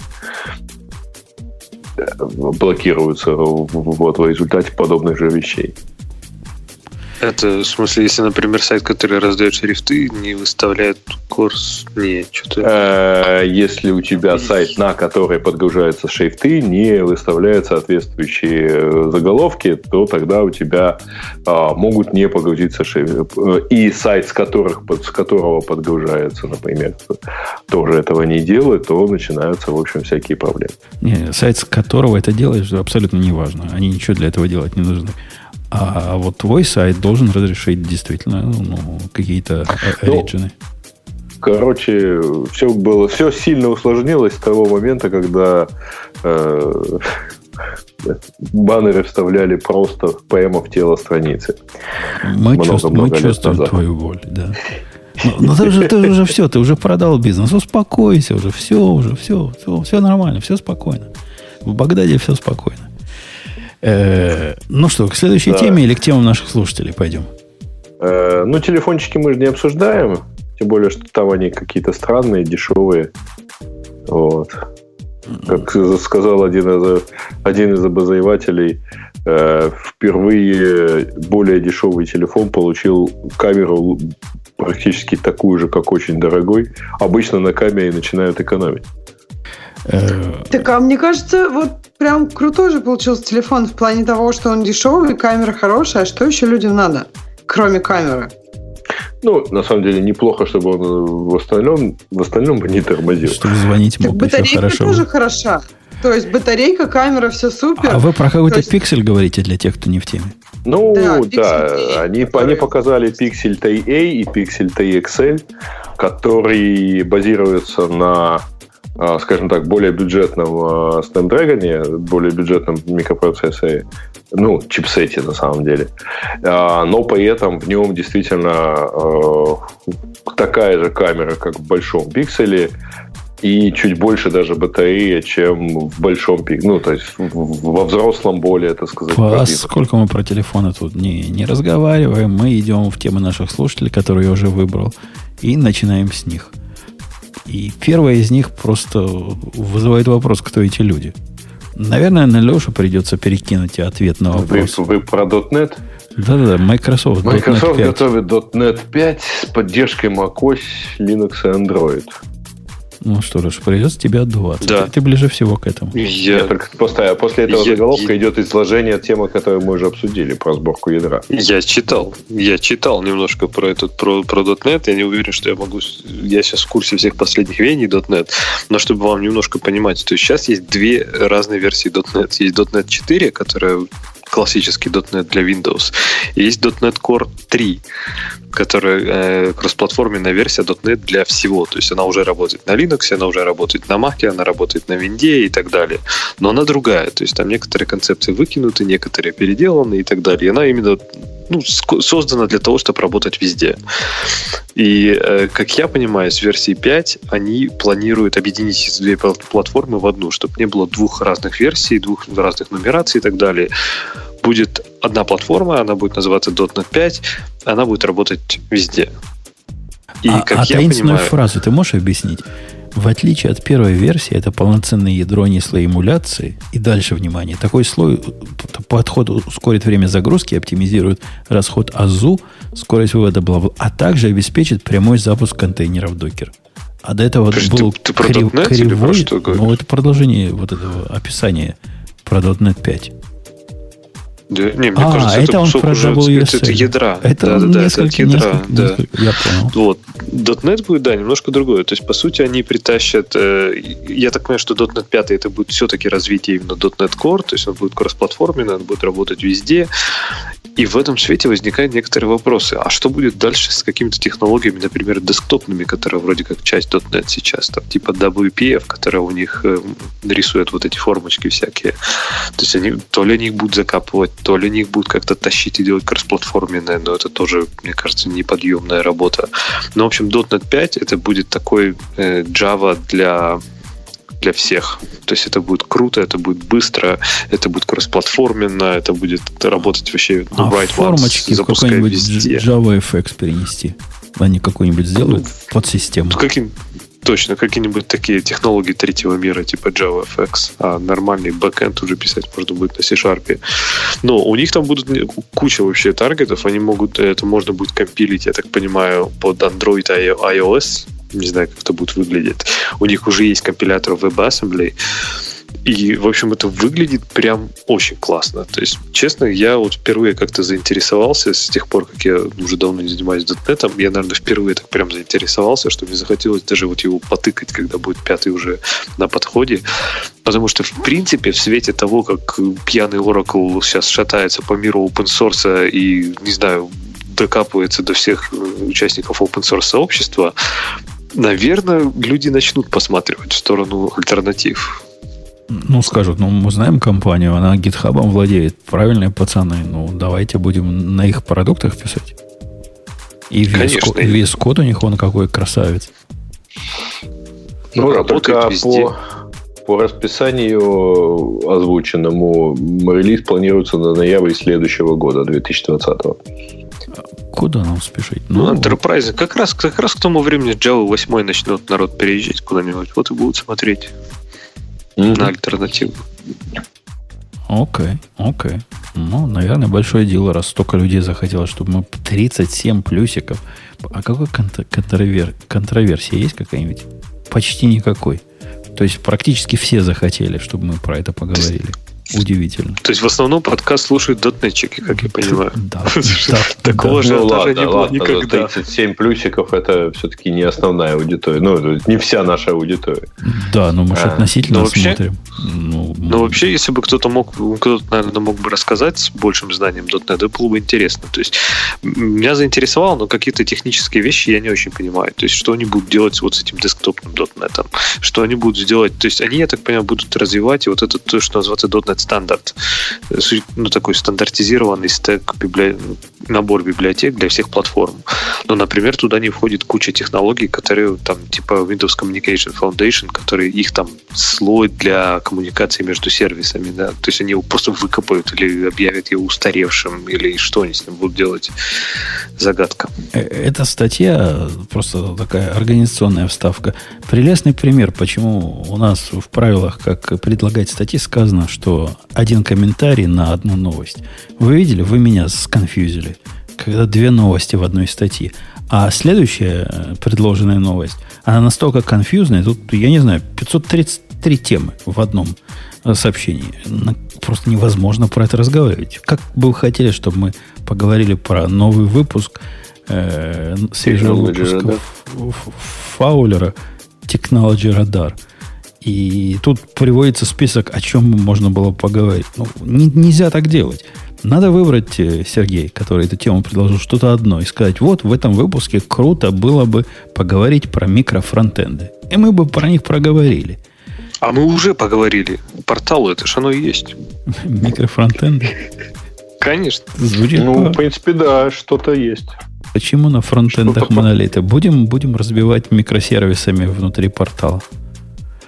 А, окей, давайте дальше пойдем. Потому что это я принципиально пропускаю. Готовьте, готовьте темы аккуратнее. По одной за раз. Package registry не хотим. Мы уже обсудили. Uh, так, Magic the Gathering доказали, что она пол, Turing полная. Ну, нам Бобука не хватает. Да-да-да, только хотел сказать, что Бобук, он во всех этих... Э, он бы тут сос... и, и прокомментировал, и опроверг бы, и доказал бы задом. Не, ну про Тюринг мы, конечно, с Лехой могли бы поговорить, но я, например, про эту игру вообще ничего не знаю. Поэтому мне не, трудно. Мотыгу я не играл, Мотыгу я уже очень-очень-очень давно не играл, поэтому я уже не, не могу комментировать. Не могу подтвердить, не могу опровергнуть. Потерял способность выступать в профессиональном качестве. Но а да, новый email протокол-то.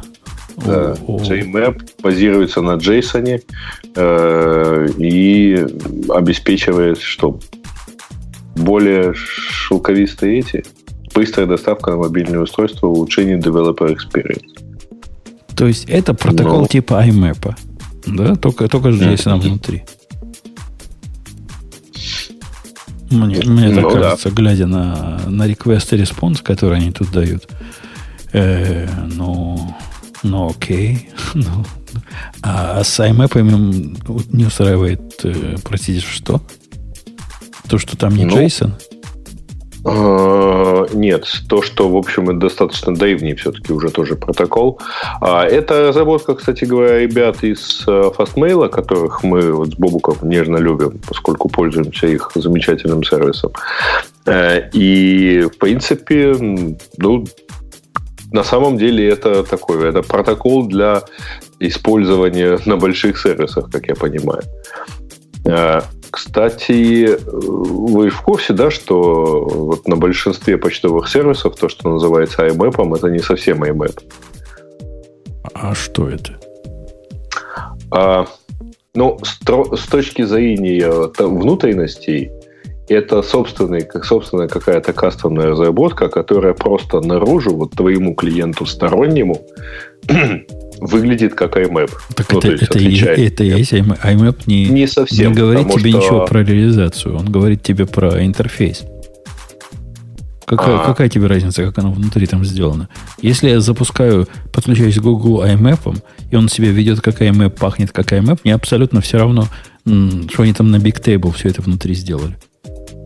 Ну, у тебя при этом а, условно почтовый клиент от Gmail, который умеет работать с Gmail, умеет намного больше, чем твой стандартный IMAP. Это безобразие, я согласен. Ну, то есть, просто он вот эмулирует IMAP для тех, кто не понимает все его богатства, так сказать, родного языка. Это а, не эмуляция, так? все протоколы поддерживаются. Это поддерживает в том числе и IMAP протокол, хотя по сути, по своему другому протоколу он может делать больше. Это же не про эмуляцию речь идет.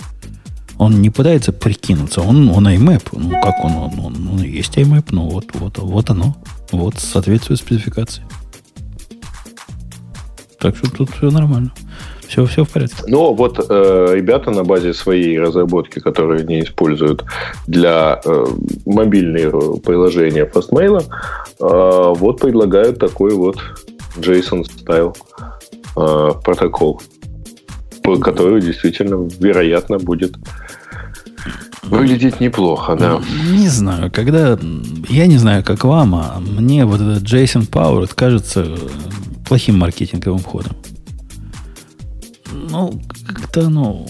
Я, я понимаю, что весь мир наполнен программистами на JSON, но в свое время, когда Mongo появлялась, это давно это было, мы тут давно сидим, и рассказывал, что мы тут JSON э, от, от начала до конца, мне это тоже не казалось разумной идеей продвигать вот эту часть э, как, э, как самая наша, как наше все, что у нас запросы пишутся криво на JSON, вместо того, чтобы писать их более прямо на чем-то другом.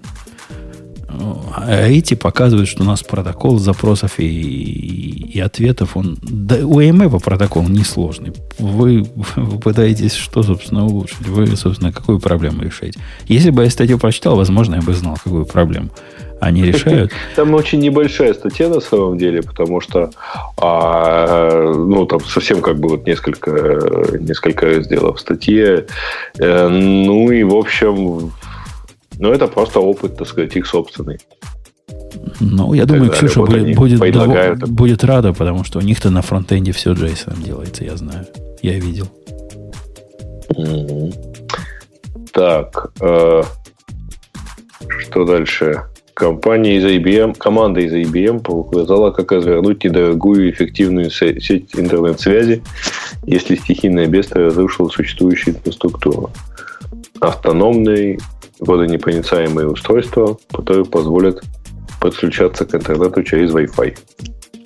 То есть пролетает бомбардировщик над зоной бедствия, то есть сбрасывает вот эти вот эти штуки. Э, бомбардирует этими и решаем главную проблему после урагана. Как же, как же без интернета нам быть? На, на Netflix вышел сериал новый, который то ли Society называется, то ли э, что-то такое, э, где, где тема типа такой катастрофы в, в одном локальном месте. Я целых 10 минут смог посмотреть, после этого понял, что сериал для девочек-подростков и, и выключил. Ну да, у них там, у них там главное было. То есть весь мир пропал, все, все пропало, связи ни с кем нет. Но заметь, Ксюша, заметь, ты как девочка-подросток оценишь. СМСки друг другу все еще можно посылать. Мне просто интересно был такой сериал для девочек-подросток, подростков. Я думаю, ну что же там такого девочка-подросткового? Теперь я поняла. То есть ты считаешь, что если в сериале какая-то тупость, то это для девочек-подростков? Нет, это один из моментов. Я не говорю, что это тупость. Они даже это объясняют, что вот как-то странно. Типа, внаружи... А, а, одна девчонка говорит, ой, говорит, а почему у меня сообщение зелененьким цветом? Никогда такого не видел. Всегда были синеньким. Вот это просто вот видно, что цивилизация закончилась. Сообщения начали зелененьким цветом приходить. Ну, да. А, ну да. Так, нет, ну, может быть, у них только интернет закончился, а типа коннективити есть. А интернет, такой же реально. Ну, ну, есть. он не тоже закончился. Я так понимаю, интернет нигде не закончился, он просто стал локальным. Интернетом стал. В общем, а, сначала, позелени... сначала позеленели сообщения, потом да, да, те, да. кто их присылает. Позеленение сообщения – это явно признак катастрофы. Кто... Нет, там все дев... девочковое. Там сплошная любовь-морковь на фоне всего вот этого. Первые 10 минут, во всяком случае, было. Так. Короче, тут очень интересно, на самом деле, э, описание структуры, которая выглядит так. Там сбрасываются вот эти маленькие устройства стоимостью в несколько десятков долларов каждое. Они называются Ducklink. Дальше они, э, они сами в интернет не выходят. Они просто показывают к ним могут подключиться пользователи по Wi-Fi, а они используют для аплинка э, другие устройства под названием MamaDuck. Ну, то есть мама-утка. А эти устройства, в свою очередь, тоже напрямую в интернет не выходят, но они могут использовать как Wi-Fi, так и дополнительные передатчики, которые уже доходят до папы утки, ну, до папа DAC, и которые уже, так сказать, включены в интернет. Как слишком... А даже тут же, мне кажется, без интернета, даже без интернета же это очень круто, правильно? То есть это хотя бы обеспечить связь внутри, там, не знаю, Нет, а, вообще, на самом деле, они, оказывается, вот эти устройства используются для чего? Для того, чтобы к ним мог подключиться пользователь, и, условно, это совсем экстренная связь, может отправить сообщение спасателям, он может увидеть карту местности, где там с нанесенными пунктами оказания помощи и так далее и тому подобное. Я бы а... на их месте один, одну рацуху добавил в это дело. Надо вот в эти устройства, которые сбрасывают, всунуть э, по жесткому диску двух терабайтным и туда самые, самые главные части интернета э, статически впилить. Ну, там, не знаю, Одноклассники, ВКонтакте, Фейсбук. Все, все, что надо, чтобы было локально. И вообще никто не поймет, что интернета нет. Э, слушайте, ну, в действительности тут есть одна, по-моему, проблема. То есть, если, э, насколько я понимаю, ну, поскольку спланировать сеть невозможно, поскольку вокруг катастрофа, то там нужно, вообще говоря, какая-то избыточность этих устройств. Ну, то есть их надо сбросить больше, чем если бы была возможность поставить э, в нормальных местах, там, с просчитанной зоной покрытия и так далее. А именно поэтому и, мы их загружаем в бомбалюки, туда много таких влезет. Ну, по-моему, это все-таки будет немножко дороговато. Хотя, ну, Ладно. Когда они борются, когда э, происходит реакция на стихийное бедствие, там все дороговато. И это явно не будет самой, самым большим расходом сбросить. Я думаю, их можно за копейки сделать. При, при этом они практически одноразовые. То есть их потом собирать никто не будет и переиспользовать, скорее всего, не будет. Э, какой-нибудь пай вставить туда. Или что-то вот такого же уровня за, за, за 5 долларов по себестоимости. И сбрасывай не хочу. Покрывай ковровым образом все, что угодно. Не, ну там еще нужны аккумуляторы и так далее. То есть я так понимаю, что все это должно проработать хотя бы неделю, э, если это речь идет о спасательной операции. Так что там, в общем, надо смотреть. А, так, удаленное, то это мы, это фактически онлайн режим в VS Code, да? Следующее удаленное редактирование кода в VS Code. Ну, типа того, мы его покрыли так э, краем да, глаза. И обсуждали. Докер Obs и Alpine поставлялись пустым паролем пользователя root. Это странная штука. Странная статья, и я бы на месте тех, кто кинулся проверять, как кинулся проверять я, насколько проблема реальная и болезненна, не сильно бы волновался. Все вообще не так плохо, как кажется. Я не, не сильно представляю, что вот этот э, вот в Shadow, где используется строка root, э, восклицательный знак нолик и ТРПР, как оно на практике на что влияет. Однако, если вы запускаете любой контейнер альпайновый, и вот как все люди его запускают, то есть э, запускаете контейнер, прописываете ему пользователя, ничего у вас не происходит. Вы не сможете, если вы зашли в контейнер – этим пользователем зайти рут, ну, превратить его в рута. Вот не сможете. Но надо что-то еще, чтобы какие-то другие условия одновременно существовали. Какой-то это не, не стрёмный вектор атаки. То есть, ну, непорядочек, конечно, но ничего такого, что прямо вау-вау, больно-больно, и сразу перебирать все свои контейнеры, пересобирать. Не, не надо. Не, не так это все. Mm, так. Маску ставят в вину, что существует порно, снятое самодвижущейся Тесли без рук на руле.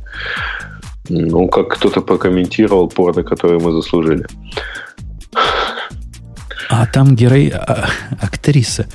Там актриса, играющая одну из двух главных ролей в процессе э, действия, акта, так сказать, тронула руль и отключила автопилот. как оно дальше-то ехало? У них же так отключается, да? Когда руль тронешь, отключается автопилот. Где-то я слышал такое. Сам я Теслу не водил, только присматриваюсь. Нет, по-моему, там такого нет. По-моему, ты можешь тронуть руль, все равно он остается. Ну, я вот помню, мы ехали в пробке, например, и он был, очевидно, включен. И она пищит, начинает. Вначале она с цветом, потом звуком, что типа ру, э, руки верни. Возвращаешь руки, нормально, потом снова убираешь. Не-не, там наоборот было. Они ее как-то включили в режим автопилота, который вроде не должен работать без руля. Но я видел в Ютубе, люди рассказывают, что не должен, но как-то едет сама. Так а, она едет, она просто тебе, она, у нее есть какой-то период, то есть она вначале тебе мигает, потом еще что-то, потом... Ч- чувак говорит, что должна была быстро прекратить ехать сама. Но ехала и ехала. По-моему, и в, и в этом... Я просто видео не видел. То есть, типа, они знаю. ее хакнули? Наверное. И на самом деле Наверное. там все по-другому? Наверное, да.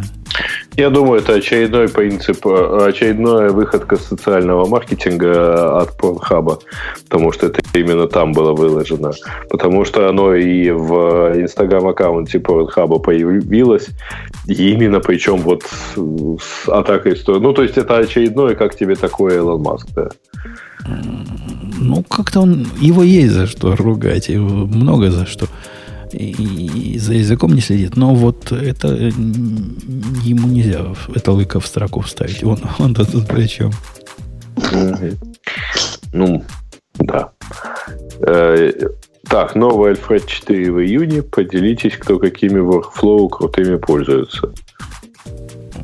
Тут у нас все шоу делается, я так понимаю, этими workflow, да? Да не только шоу. Количество workflow, которые... У меня 3.8.1 версия, я посмотрел, как... То есть еще нет четвертой. Я даже не представляю, что они, не, в четвертой, она будет в июне. что они в четвертой версии такого улучшат.